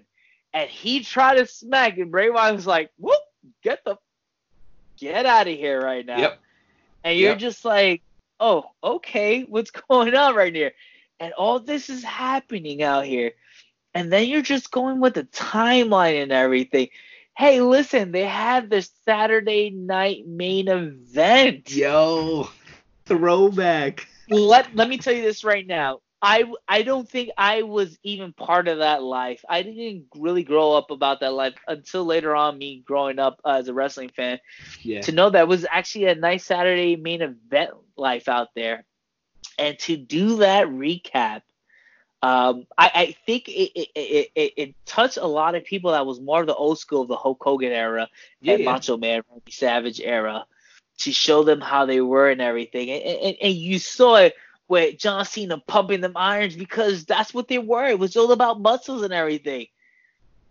When John Cena dropped the dumbbells and was trying to hit John Cena, he was like, I can't do it. Like, my arms are shot. Like, oh, man, there were so many great moments of this. He brings the recap of what happened to them. Um, WrestleMania thirty. John, but, there you go. Got WrestleMania you. thirty, what's going on and everything. And John Cena uh, trying to take the chair shot at him, and, and it didn't mo- it didn't happen at that moment. But this time it's like, oh, you know what? This is going to happen right now because you are not the future of the W W E. And a complete miss. Dude, there were just so many great moments. Yeah. Uh, by the way, what was it? Mister McBoss? Oh, Mc... Mc uh, what was it? Mc, McBossman. McBossman. That's some good shit. Dude. That, that was great, man. There was so many great moments. But to end the night to know, you knew for a fact that John Cena was going to give uh, The Fiend that push after what happened to The Fiend. Yeah. In the last pay-per-view, even though I think a lot of wrestling fans felt like that shit had never happened with Goldberg. Agreed, or whatever. Agreed. But for that to happen, dude, it was absolutely great. I want to thank Bray Wyatt, and I want to thank John Cena for the amazing work that they did. Their acting was absolutely amazing, and it really showed how great the chemistry was between those two, and I loved it. Absolutely yeah. loved it, man. Listen, you, you you touched on literally almost everything that happened in that match. Something that you missed, though, that uh, I think fans were waiting for for years, and you know, Cena always joked about it, but dude, when when when they cut to the W C W Nitro opening, and then you had Bray in the ring in the N W O shirt, and then and then you have Cena coming out, N W O baby, that's almost like dude, a heel turn. I was like, I, oh, this is great. Dude, I was absolutely surprised about that. You would never thought that was going to actually happen, and and thank you for bringing that up because no, yeah, yeah. Uh, I never thought that was going to happen, and I, I, dude, I that was never on top of my head. Like, yo, this was going to happen. Like, so hey, man, listen, I didn't give her grade, but definitely an A, A plus on this, man. Oh, it was yes. absolutely great, man. I. I Nothing against the, the the Undertaker and A J, man, but this brought dude there. This brought so back so much memories, and I loved every minute of it, man. No, yeah, and listen, um, the relationship with Bray Wyatt and John Cena, I, I I think showed at that promo of what they did, of how great they did when it comes to the match, and to end the to end it with Bray Wyatt winning. Um, If hey, listen, if you ask me, I would have loved The Fiend and Bray Wyatt being in the same ring at the same time. Um, can't be too perfect, but I would have loved that. Uh, yeah, man. That listen, that that honestly would have been a cool spot. I would have loved that. Uh, uh, but you know, something I, I I heard someone say after the match, and I was like, honestly, like if they wanted to spin this like that, that would be such a great storyline in my opinion, um that they were like, you know, at the end of the day, like wh- what happened, like like we don't know what happened, like was was all this in in Bray's mind, was all this in Cena's mind, like did it actually even happen, like like there's so many possibilities you can do here. Like no you're absolutely you're absolutely right, and that we won't find that out hopefully until SmackDown, so yeah uh we would we I would hope the W W E would actually uh take initiative when it comes to this. Yeah, absolutely. Um, before we move on to the main event, because now that we've gotten through the Boneyard and the Firefly Funhouse match, with how successful these things were, you know, uh, years ago, Vince stopped the theatrics because, you know, at the time he's at war with W C W, and he was like, you know, we're gonna we're gonna put some reality, some more adult content in my product to compete, which is fine. But hey, looking now, people really enjoyed the theatric uh, uh, matches here. Like, is this something that we may need to bring back now? Uh, I'm with it. Uh, that's just like they say right now, the W W E is all about entertainment.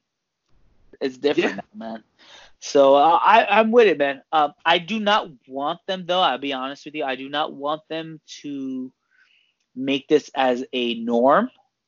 Yeah, I would agree. I'm I'm actually with it. Listen, they they got a network. They have an app. They can actually do this just to to to amuse the fans when it comes to like entertaining us. I, I, I'm perfectly fine of them just doing this on their app and just making a, like a fifteen, twenty minute video yeah. of, of of of this type of W W E production. Because I'm I'm actually gonna say W W E production because W W E is actually in the movie business. Uh, we we cannot forget about that too. Yeah. Um, and I'm I'm with it with that. Uh, I just don't want them to get a little too comfortable. Listen, this was great during this time right now. Just do not abuse it. That's yes, it. I agree. I agree. Um, so on to the main event here.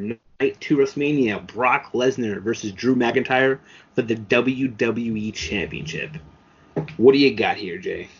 Um, this should have not been the main event. Uh, the Firefly Funhouse uh, should have been the main event. Uh, we already knew what was going to happen. Mm-hmm. Um, Brock Lesnar is a, a an amazing wrestler.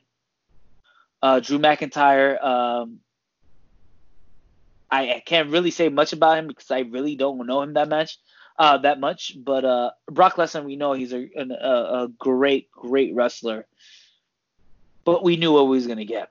Yeah. Duplex at five, and that's it. Yeah. Uh, Drew McIntyre, we was just going to get his finisher move and just go from there. Um, mm-hmm. I personally hate these type of matches, uh, especially when you when you're you're growing up to see like the Austin and, and Rock, Shawn Michaels and Bret Hart. Yeah. Uh, there's great main events that they just went very long, and they, these type of matches with Lesnar and McIntyre, it just it just gets me upset. Like I, I didn't. And you were the one that just, like, shoved it in my face. Like, yeah, you're talking crazy right now, Jason, for thinking that Brock Lesnar is not going to be the main event. And I'm just like, why, though?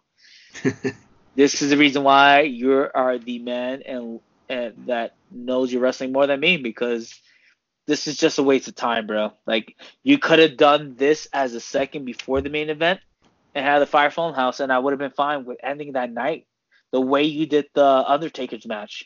Yeah. Uh, so, yeah, uh, this, honestly, with me, like, this, there was nothing going on. You you did something simple move. Is It was longer than Goldberg and Strowman. So, uh, you get you get a B minus, uh, uh, C plus, but there's nothing special. Yeah, no, I'll listen, cut this real short. Yeah, I think you hit it all on the spot there, man. I mean... Like you said, like that's we we got exactly what we expected out of that match. Like there there wasn't a, nothing else to expect in, from a Brock Lesnar match, uh, nonetheless. But before we move on to the top ten, because I, I I'm pretty sure you uh, did not hear anything about Monday Night Raw tonight. Pretty sure you, you haven't heard anything tonight. Um, but the only thing, hey, listen, I'll tell you the only thing I saw on Monday Night Raw, uh, because I apologize, guys, I'm an essential worker. Yeah. Uh, I, I, I did see the Big Show tonight. I was I, I was kind of excited oh, about so wait, that. So this so this is good. So I want to bring this so up. So that was you. The only thing I was excited about, but I, I didn't see anything on Raw, so I apologize. No no so no. My W W E perfect. Fans. That's that's what I was gonna bring up to you. So they, they had this whole thing that was like, oh, breaking news, like something happened after WrestleMania went off the air, and I'm like, okay, well, sure, like I can't wait to see what happens. So they showed what happened when WrestleMania went off the air last night. You know, Drew McIntyre came back out with his belt, and he was in an interview. And then the Big Show came out with a referee and was like, "I'm challenging you for the W W E title right now." And they they and they had a, they had a legitimate match. Jay, I swear to God, I was watching this match and I was like, "Yo, do not tell me they're gonna have the Big Show beat Drew McIntyre right now." And the only reason why I believed it was because I was like, first of all, I know you guys do dumb stuff where you just let these old timers walk in and get championships. And I was like, two, they're going to use this to have him beat Drew so that the Big Show could promote his new show on Netflix. And I'm like, oh my God. I'm Yo, like, would, Big Show's going to win the title. This is going to be horrible. A, would you be upset if I wanted the Big Show to actually win it? I, I'm not. That's the old school. That's the old school in me. Exactly. Like, I'm not. Because, you know, you, you, you love your nostalgia. And listen, that, Big, but also at the same time too, I think the Big Show could actually he could put on a match. He yeah, could put he, on a match. He, he could throw a match, and he wouldn't do what Brock Lesnar or I, I apologize to your favorite wrestler, the, the Undertaker, when it comes to these type of matches, who cut it short. No, yeah. I apologize, not the Undertaker. No, the Undertaker's still there. He, he still makes matches. It's mostly Goldberg. I apologize. Mostly Goldberg. I apologize, but we'll go from there. But um, yeah, I mean, listen, I. I was like, oh my! It wasn't even that too. I also felt like, dude, don't, don't let this guy beat Brock and then take away his moment. Like, like really? Like, are you really gonna do that? And then when he actually um, won, I was like, oh, thank God! It's like Jesus. Nah, smart move on W W E. I was actually surprised to see the Big Show up there. So. Yeah. Agreed. Okay, we're gonna move on to the last segment of our show. But before we do that, Jay, today in wrestling history, April sixth. Do you know what happened today? April sixth, what year? twenty fourteen. Question. You definitely don't know what happened. Oh, definitely not. Definitely not. I apologize. Jay, this was the day six years ago that the Undertaker streak ended. Ooh, wait. Oh, this was with Brock. Brock Lesnar? Yeah. Six years what? ago today. So, question, I'm just going to ask you. I'm not going to even put my input into it, man. Talk to me. Um, by the way, the greatest meme of character when uh, The Undertaker lost against Brock Lesnar. Uh, to see that fan and, yeah. and, and absolutely shocked is great. Yes, yes. Do you feel like that was the right move for that to happen? Uh, for Taker to lose the streak? Streak, yes. But uh, not only the losing the streak, but losing the streak to Brock Lesnar. Granted, if you ask me, Brock did not need that. That's the reason why I'm trying to make this figure out. Um, well, I, I definitely think I knew Taker would lose the streak at some point because, you know, all good things come to an end. Um, it's funny because ah, years later now, you know, at the time I was like, oh, why would you give it to Brock? You know, he's not going to re-sign once his contract is up. He's going to go back to U F C. This is stupid. But look, here we are six years later and he's still with the company. So, I mean, I'm not going to say I'm mad that Brock won. Uh, I mean, in some ways, it definitely did do things. I mean, like, like you said, he didn't need it, but, you know, it's it's believable. You know, you, you would honestly believe that Brock Lesnar would beat The Undertaker. It's definitely believable. Okay. Um, but I do think, you know, if you wanted to give it to a younger talent, that was probably the better move, you know, to push... push a talent to the moon, but again, you know, we got Brock. It, it happens. It happens. Sure. Okay, Jay. So today's top ten was at the idea of today's top ten was actually brought to us by you. I said yes. to you, I was like, I was like, Jay, I was like, we're gonna do a top ten. W- what top ten you think? We're, what are we gonna do? Top ten tag teams, top ten intercontinental champions. What top ten do you want to do? And you said, you know what? I think it'd be really fun if we did the top ten Raw after Mania moments. And honestly, I couldn't have think than a better uh, top ten to do today. And so that was J- very tough, by the way. I have to say. So, Jay, I'm going to let you take it away with your number ten on your top ten. All right. Uh, so the fans that are listening to right now to our podcast, uh, we did not uh, – join together to figure out what is going on. So this is going to be our first time actually listening to this. Yep. Uh, so we're going to go to April fourth, twenty sixteen, an awesome upset. This was when Zack Ryder got the Inter- uh, Intercontinental Champion to win at WrestleMania thirty-two against Kevin Owens in the seven-man ladder match. By the way, I, it was really a good match. Yep. Uh, but The Miz cut it real short for the Ryder the next day and actually won.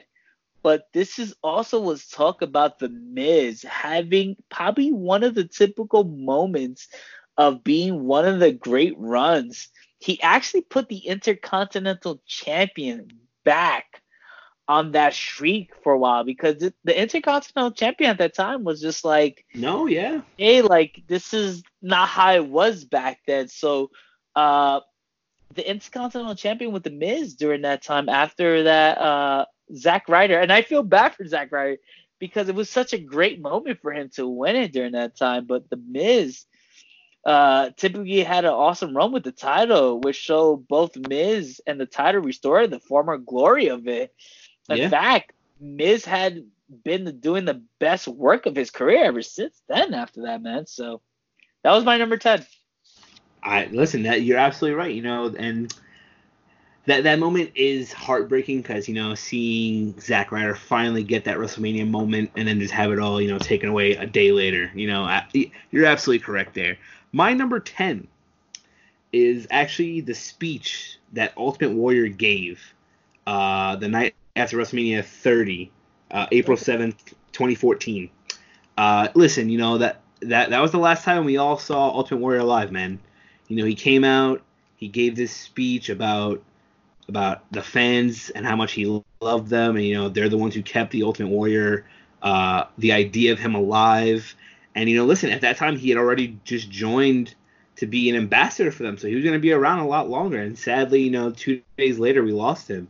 So just looking back at that moment and like hearing and like hearing his words and seeing what happened now, it's you, you almost feel his words even even more Because like it, it was almost like it, it was serendipitous almost. But yeah, yeah that, you're right. You're right. That's my, I, that's actually my number did, ten. I actually didn't think about that. You're right. All right. Uh, so my number nine is actually April seventh, twenty fourteen. Paige turned the Diva Division around, man. Hey. Hey, listen. Long before the Four Horsemen, we cannot forget about Paige, man. Paige is doing great in the women wrestling division and the N X T, man. The next day, she surprisingly came on the main roster after WrestleMania thirty. She had a battle with A J Lee and captured the the, uh, the Divas Championship, man. Where, can we talk Undisputed right here, bro? Yo. She had the N X T and the Divas title, man. And this was a stir. Listen, I, I I think the crowd went absolutely crazy when Paige won, because this is two thousand fourteen. This is when N X T was still like getting what they had to get to right now, and she Paige absolutely got it big right now. And listen, I'm not trying to disrespect anything when it comes to Trish Stratus, Lita, Sable, Sunny. Like they, there's a good amount of diva wrestlers out there. Yeah. And let's, you know what? Let me take that back. Not diva wrestler, female wrestlers that were absolutely great. Even if they were not wrestling or not, they did a great promo. They did a great wrestling at the end of the day. But let's not forget about what Paige really did to the women's division. Yeah. And and and and from there on, man, we just got this great moment when it came to the Four Horsemen, when it comes to Charlotte, uh, Becky, Bayley, and the Boss Man. Um, John, please tell me right now. Banks.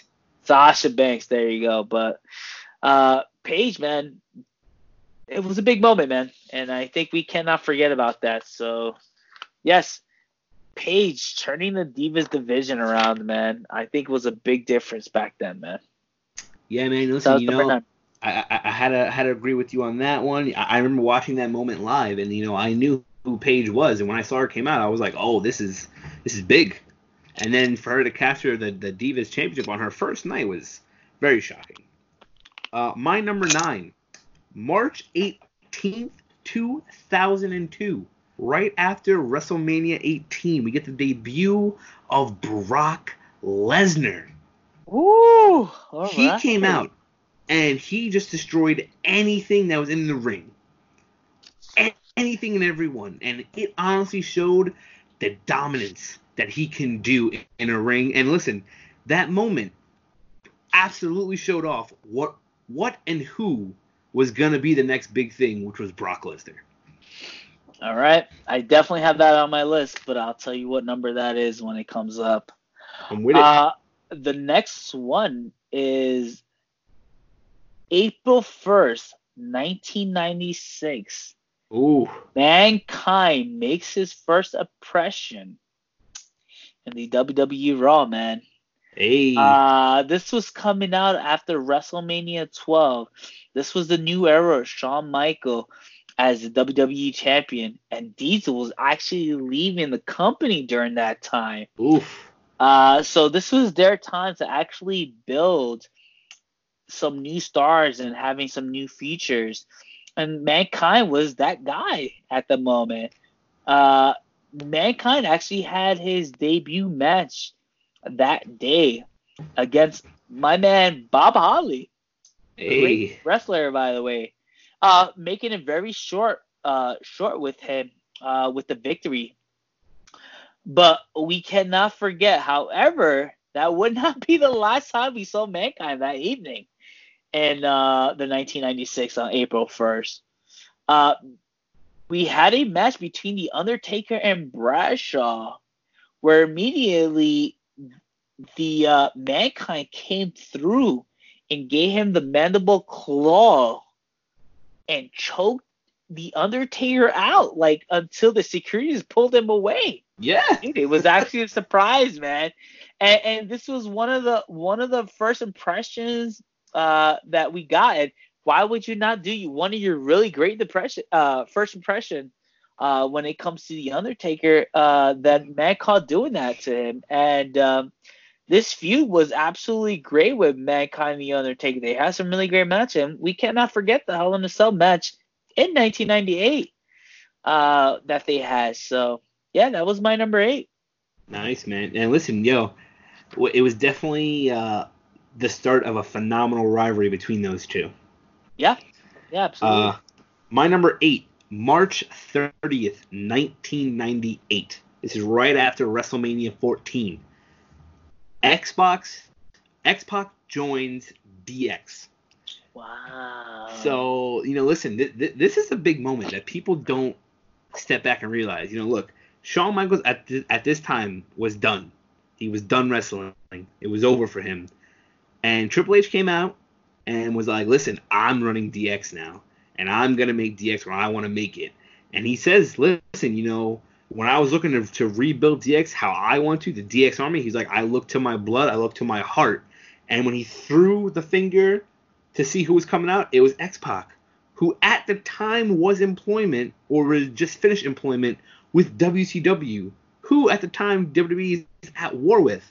So what bigger shot to have one of your former talent come out, show that he's back, and then, you know, talk all he's got to talk about W C W. Oh, that's, you're right, you're right. That's my number eight. All right. So my number seven, um, I think probably people are going to feel some type of way about this or anything, but was definitely the Ric Flair retirement. Okay. This was a year when uh, Ric Flair battled against Shawn Michaels at WrestleMania twenty-four. Uh, we heard the iconic words, I'm sorry, I love you, before Michael hit him with the sweet chin music to the Nature Boy, ending his career. On Monday Night Raw, everyone walked from the live, celebrated his career because they gave Ric Flair his opportunity to actually celebrate it with his family. The Four Horsemen actually came out there, too, to celebrate it. Even The Undertaker. Yep. And um, everybody shed tears. Ric Flair shed tears, man. But I can also forget the tears that I shed out here for Ric Flair during that time, man.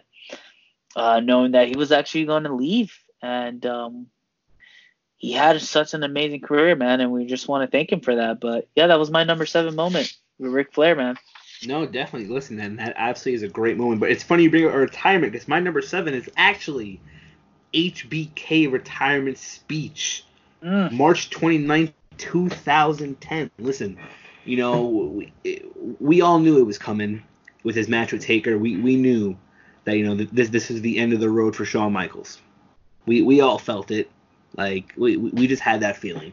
But, you know, the reason why, you know, I, I didn't put his retirement lower or, or higher, in a sense, on my list is – He, he got to come out and say what he wanted to say, but, you know, I, I would have liked a little more uh, respect towards Shawn from the from the back. And listen, maybe he didn't want that, which is absolutely fine. You know, it was his retirement, but I, I would have liked a little bit more respect from, from other wrestlers to come out and, you know, show it to Shawn Michaels. I'll definitely get back to you on that because Shawn Michaels is actually on my list, but we'll we'll go back on that. Okay. Uh, my next one, number six, will be March eighteenth, two thousand two. Hulk Hogan opens up Raw after WrestleMania eighteen. Uh, John, you and me actually watched a recap on WrestleMania eighteen with The Rock and Hulk Hogan. We did. And, dude, we can honestly say, like, everybody really wanted Hulk Hogan to win. It did not look like they wanted The Rock to win at all, man. Yeah. Uh, but it, The Rock won, uh, but Hulk Hogan opens up Raw the next day at WrestleMania eighteen. This was a sellout, over seventeen thousand people. And the crowd absolutely went nuts, man. And I can't say that about anybody else when it comes to opening up on a Raw the way Hulk Hogan's did. And th- and this is the N W O Hulk Hogan. Imagine if he had his uh his other theme song, man. I think it could have went crazy, but yeah, man. Um, I'm going to ask you a question real quick because I could be wrong on? about this, but um, Hulk Hogan also mentioned that he wanted a rematch with The Rock, but that never happened, right? Uh, they had a rematch about a year about a year later. Uh, I think it was at it was at a pay-per-view. I, I, I want to say maybe No Way Out. Maybe it was that, but him and The Rock did have a rematch, and The Rock won that match as well. Yeah. Hogan was talking about at that moment, he's like, doesn't need to be today, doesn't need to be tomorrow, all this other stuff, but I'm going to have a rematch with you. But, hey, there was nothing going to be out uh, best when it comes to WrestleMania eighteen because we had a, an amazing match with The Rock and uh, Hulk Hogan, and I appreciate that. But the reaction of these fans for uh, – Hulk Hogan was actually great, so yeah, that was my number six. No, listen, that, you're absolutely correct. It was definitely a great moment. Uh, my number six here, March thirty-first, two thousand three, the debut of Goldberg in the W W E. Listen, uh, a, a big reason why I put this on my list, man, when when W W E acquired W C W. You know, people were thinking, "Oh man, we're getting we're getting Sting, we're getting Goldberg, we're getting all these big names," and all these big names were like, "Nah, we're good. We're just gonna stay home. We're we're, we're good." I apologize. Can I stop you for a second? Yeah. I did not realize about that until I found out that they were actually in the contract for Time Warner Cable. Yeah. I didn't know there was two different yeah. contracts, bro. Yeah. That's absolutely crazy. Um, but yeah, so. so- I- I apologize. So you're telling me the big stars were under Time Warner Cable? Like the big stars were actually Time Warner Cable, while yeah. everybody else was just like a contract, I guess, with W C W. Like I, I didn't know, but that was weird, man. I didn't know that was yeah. even a thing. No, yeah, absolutely. But uh, yeah, so come two thousand three, you know, we we get Goldberg out here interrupting The Rock, and he comes down. He's like, "Hey, Rock, you want to know who's next? You're next," and he hits The Rock with one of the greatest spears I've seen from Goldberg. So yeah, that's my that's my number six. All right, uh, number five, The Rock's and John Cena set a date for WrestleMania twenty-eight. Man, Oof. Oof. Uh, this was actually something special. Um, this was a time The Rock actually made his long debut from February two thousand eleven, and was leading on to try to have, I want to say have a match with John Cena, but going towards that way, um, eventually they had a dispute. Cena actually hit him with the attitude adjustment mm-hmm. days before WrestleMania twenty-seven. During that time, uh, John Cena was defending his belt in WrestleMania twenty-seven, where The Rock just came in and just like messed that up for John Cena. Yeah. So you know John Cena the next next night came through and wanted to respond in action for challenging the Great One, the Great One, uh, to a match where The Rock agreed, but The Rock said, "I want this to be at WrestleMania twenty-eight in my hometown of Miami." Dude, that was the first match booked for WrestleMania twenty-eight. Meaning that was a year yeah. that was going to happen. Dude, you, we have to think that no injury happened. It was no. uh, listen, I, by the way, there was really some great promos. Like John Cena had a, had a Fruity Pebbles made for him because of The Rock. Like that's how good The Rock can make other people great, man. Yeah. And it just showed, like, this when it went on and everything. Um, it, it was a risky move to do something that's going to happen a year later. But it, it says at the end of the day, it, it built up a great uh, a great moment, and, and they had a great match. So it was WrestleMania five, man. The Rock and John Cena, man. He set the date of WrestleMania twenty-eight yeah. in two thousand eleven, man. Something great. Uh, my number five is actually something that you've already mentioned before, uh, the Ric Flair retirement speech. Uh, you know, you, you touched on it. You know, this is this is one of those moments where, you know, everyone came out to show respect to, honestly, possibly the greatest of all time, to the Nature Boy. Yep. Uh, and, mine. Oh, I apologize. And you see, um, yeah, man, you see, you see all these people come out showing respect. Even the Undertaker, Undertaker, who does not break character very often, you know, came out and showed respect. So yep, that's right. That's why I got to throw it up there at number five. You're right. Uh, my number four. And I thought about this very hard because this could have been a very more higher on my list. Okay. But it was Stone Cold Steve Austin and Triple H alliance. Two-man power trip, baby. April second, two thousand one. This coming out at arguably the greatest WrestleMania of all time during that time. WrestleMania seventeen, man. Yes, sir.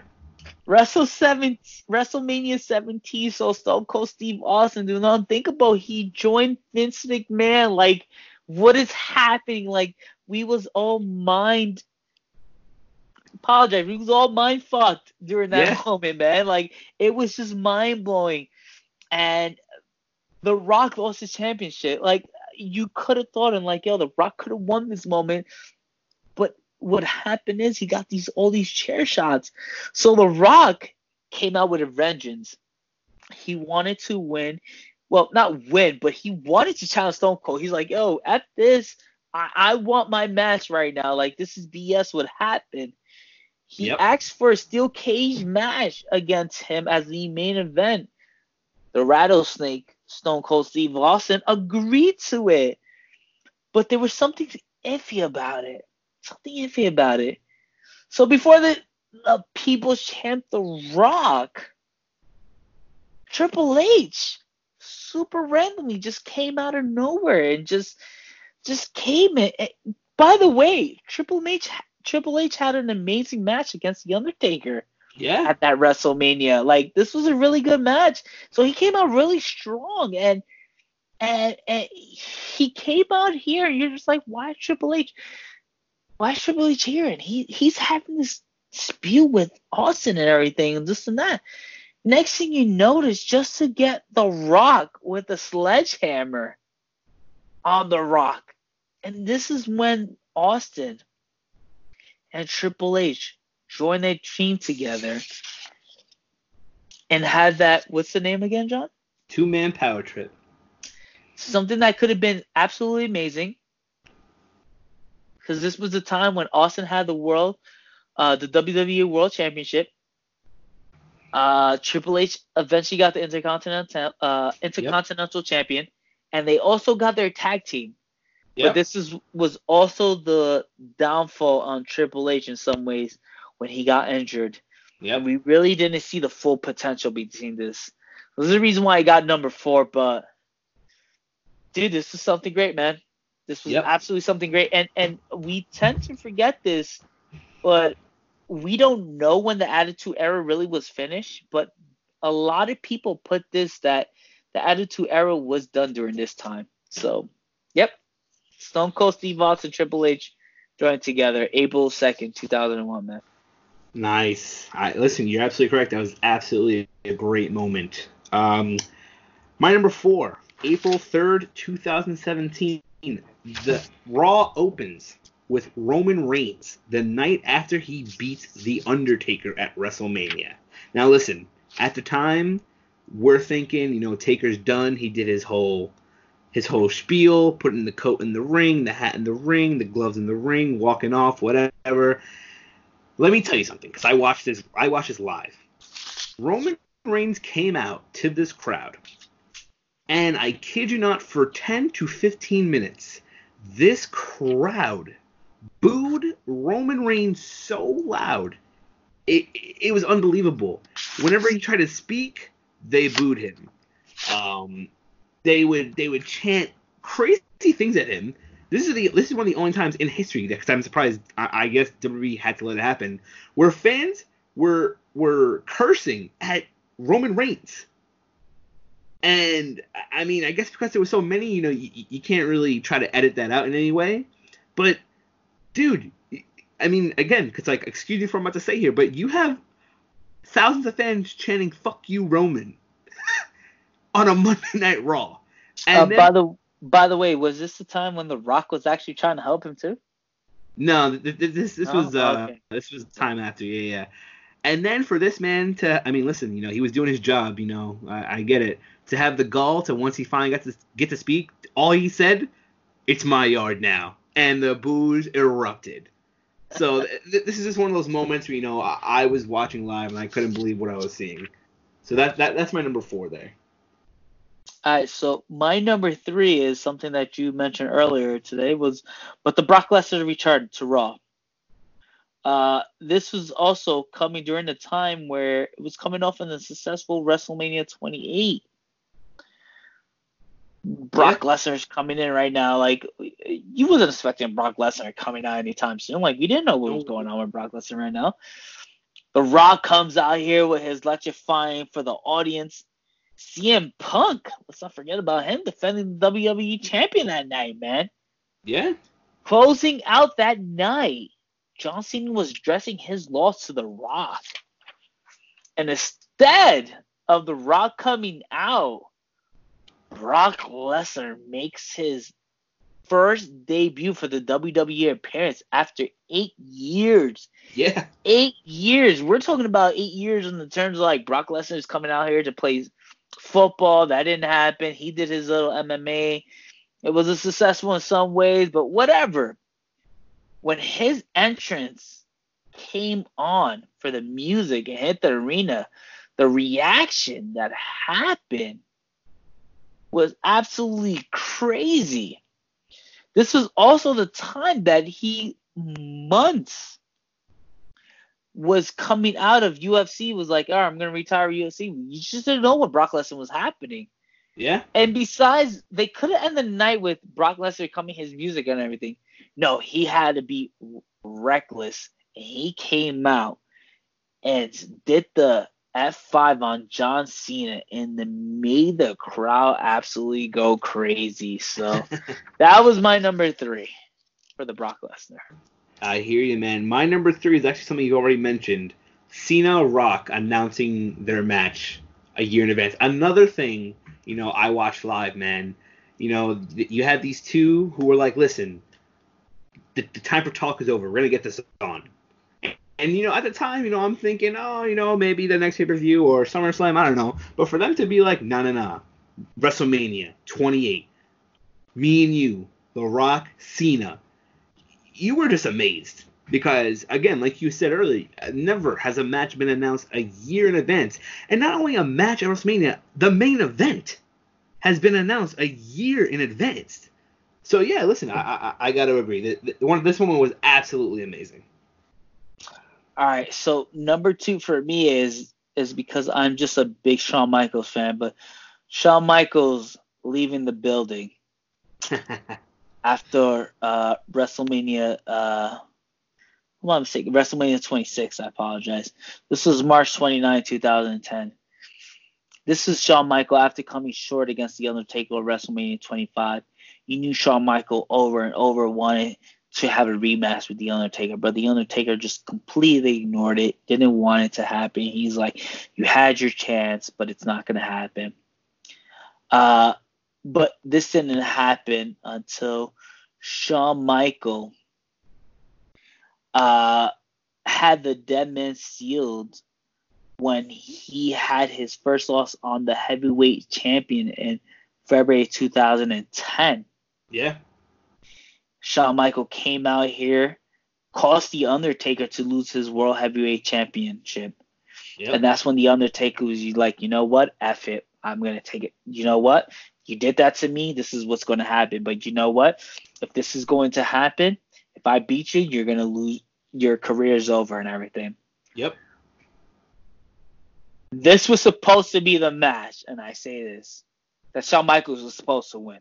Shawn Michaels was supposed to be the one that was supposed to break the streak of The Undertaker, but it didn't happen, whatever. Uh, so Shawn Michaels had the opportunity to say his farewell the next day on Raw uh, to show his legendary career. Granted, it didn't have the same effect that Ric Flair had when it was with Shawn Michaels and Ric Flair. Yeah. But to see Shawn Michaels be in emotion and be embraced by his best friend Triple H on the top of the stage was very touching.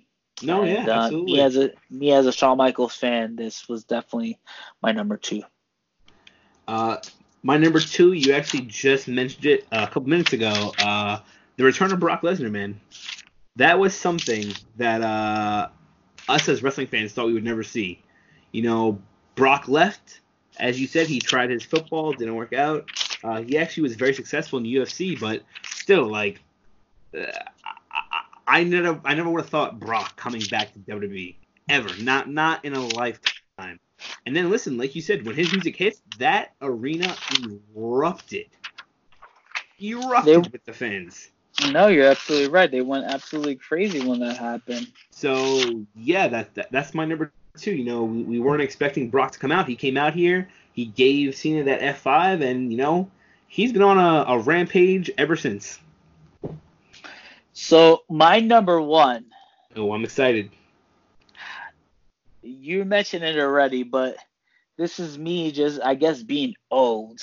It was definitely the Attitude Era of the G- D-Generation X under a new management. Hey. This is March thirtieth, nineteen ninety-eight. This was the WrestleMania fourteen when Shawn Michaels seemingly wrestled at that moment his last match against Stone Cold. Yep.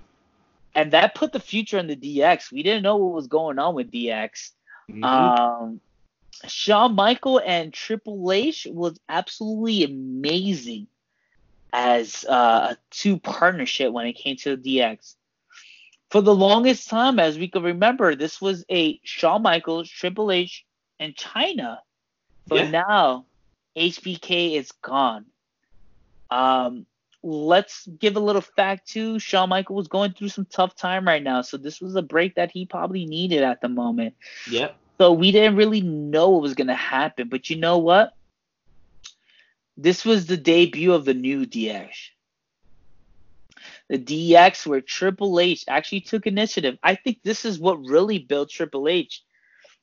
Let's not forget, Triple H was was put hard on the W W E after the situation when it came to uh, Kevin Nash, Scott Hall, yeah. leaving. And he was in the ring with Shawn Michaels saying goodbye to them, and the W W E didn't not like that, so they, they put Triple H down big time.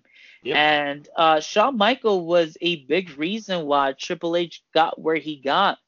Yep. And when Shawn Michaels left during that time in nineteen ninety-eight after the WrestleMania fourteen, this put him in the in a bigger stage where he took initiative. Uh, this was less than twenty-four hours of Michaels hanging up his boots. Triple H wasted no time doing the replacement, uh, like you said, with X-Pac. And X-Pac went ham on W C W. Yeah. And went crazy on uh, Eric Bischoff in W C W and shot crazy fired at him. And he was like, oh, what's going on right now? This and that, blah, blah, blah. But we did not end the night with that. We also ended the night that you failed to mention. The New Age Outlaw has joined the D X toward the end of the night. Yep. That made it in a very iconic way when it comes to the D X. And nothing against Shawn and Triple H, but this put Triple H to a higher uh, uh, level when it comes to the D X, but himself. And we have some really, really, really great moments with this second generation of the D X. We're even talking about the D X invading W C W, and yeah. we cannot forget that. And this is, like I said, me being a bias because I guess I love the Attitude Era, but the D X under the new uh, new management on Triple H was absolutely great. So that was yeah, my man. Up- listen, uh, listen, and like you said, like that that moment just it, it, the the ripples from that moment is, is what made it so amazing. Uh, my number one here is uh, Dolph Ziggler cashes in the Money in the Bank. Oh my gosh, are you really putting that as number one? Have you ever w- watched it though? have you... Now, you see, this, this is coming from someone who... You, you weren't watching wrestling at this time, so you don't know, like, how much people loved Dolph Ziggler. People loved him, and all we wanted was for him to be the world champion. And at WrestleMania twenty-nine, we all chanted for him to come out and cash in, and he didn't. But the next night on Raw, he came out, and it was one of the only times I've seen a crowd erupt so crazy. And then when he actually won the title... the crowd went bananas. So, yes, this is my number one pick, Dolph Ziggler, cashing in successfully his Money in the Bank to become the new World Heavyweight Champion. All right, John. I'm not going to argue with you with that. If that's what you feel, that's what you feel. uh, but, yeah, listen, everyone, that was our top ten. You know, if you liked any of these moments, you should definitely, if you have the network, you know, go, go back. Check some of them out. Relive them. It's that's all we have now is time, right? Yeah, absolutely. We're absolutely right, man. But listen, uh, God bless every essential worker out here right now that's doing what they're doing right now to keep us safe right now. We, um, if you don't know that, me and John, we're from New York City. And um, there's some tough times right here, man. But um, I just want to thank the W W E, man, for um, giving this uh, great moment, uh, giving us a show when there's some tough times right now where we don't have sports to actually watch right now. So I want to thank them for that, and um, I appreciate everything they're doing right now at this moment, but let's not forget the essential worker that's helping us and, and, and, and trying to save us, uh, save us at this moment during this tough time. And, um, yeah, man, but listen, we had a great WrestleMania thirty-six, uh, great moments on that, and um, I hope you guys enjoyed this podcast the way uh, me and John did, because uh, we enjoyed our wrestling moments, and we love everything about wrestling, man. Absolutely. And listen, Jason, I don't think I could have said it better better myself, man. And, you know, I want to actually say thank you to coming onto the podcast.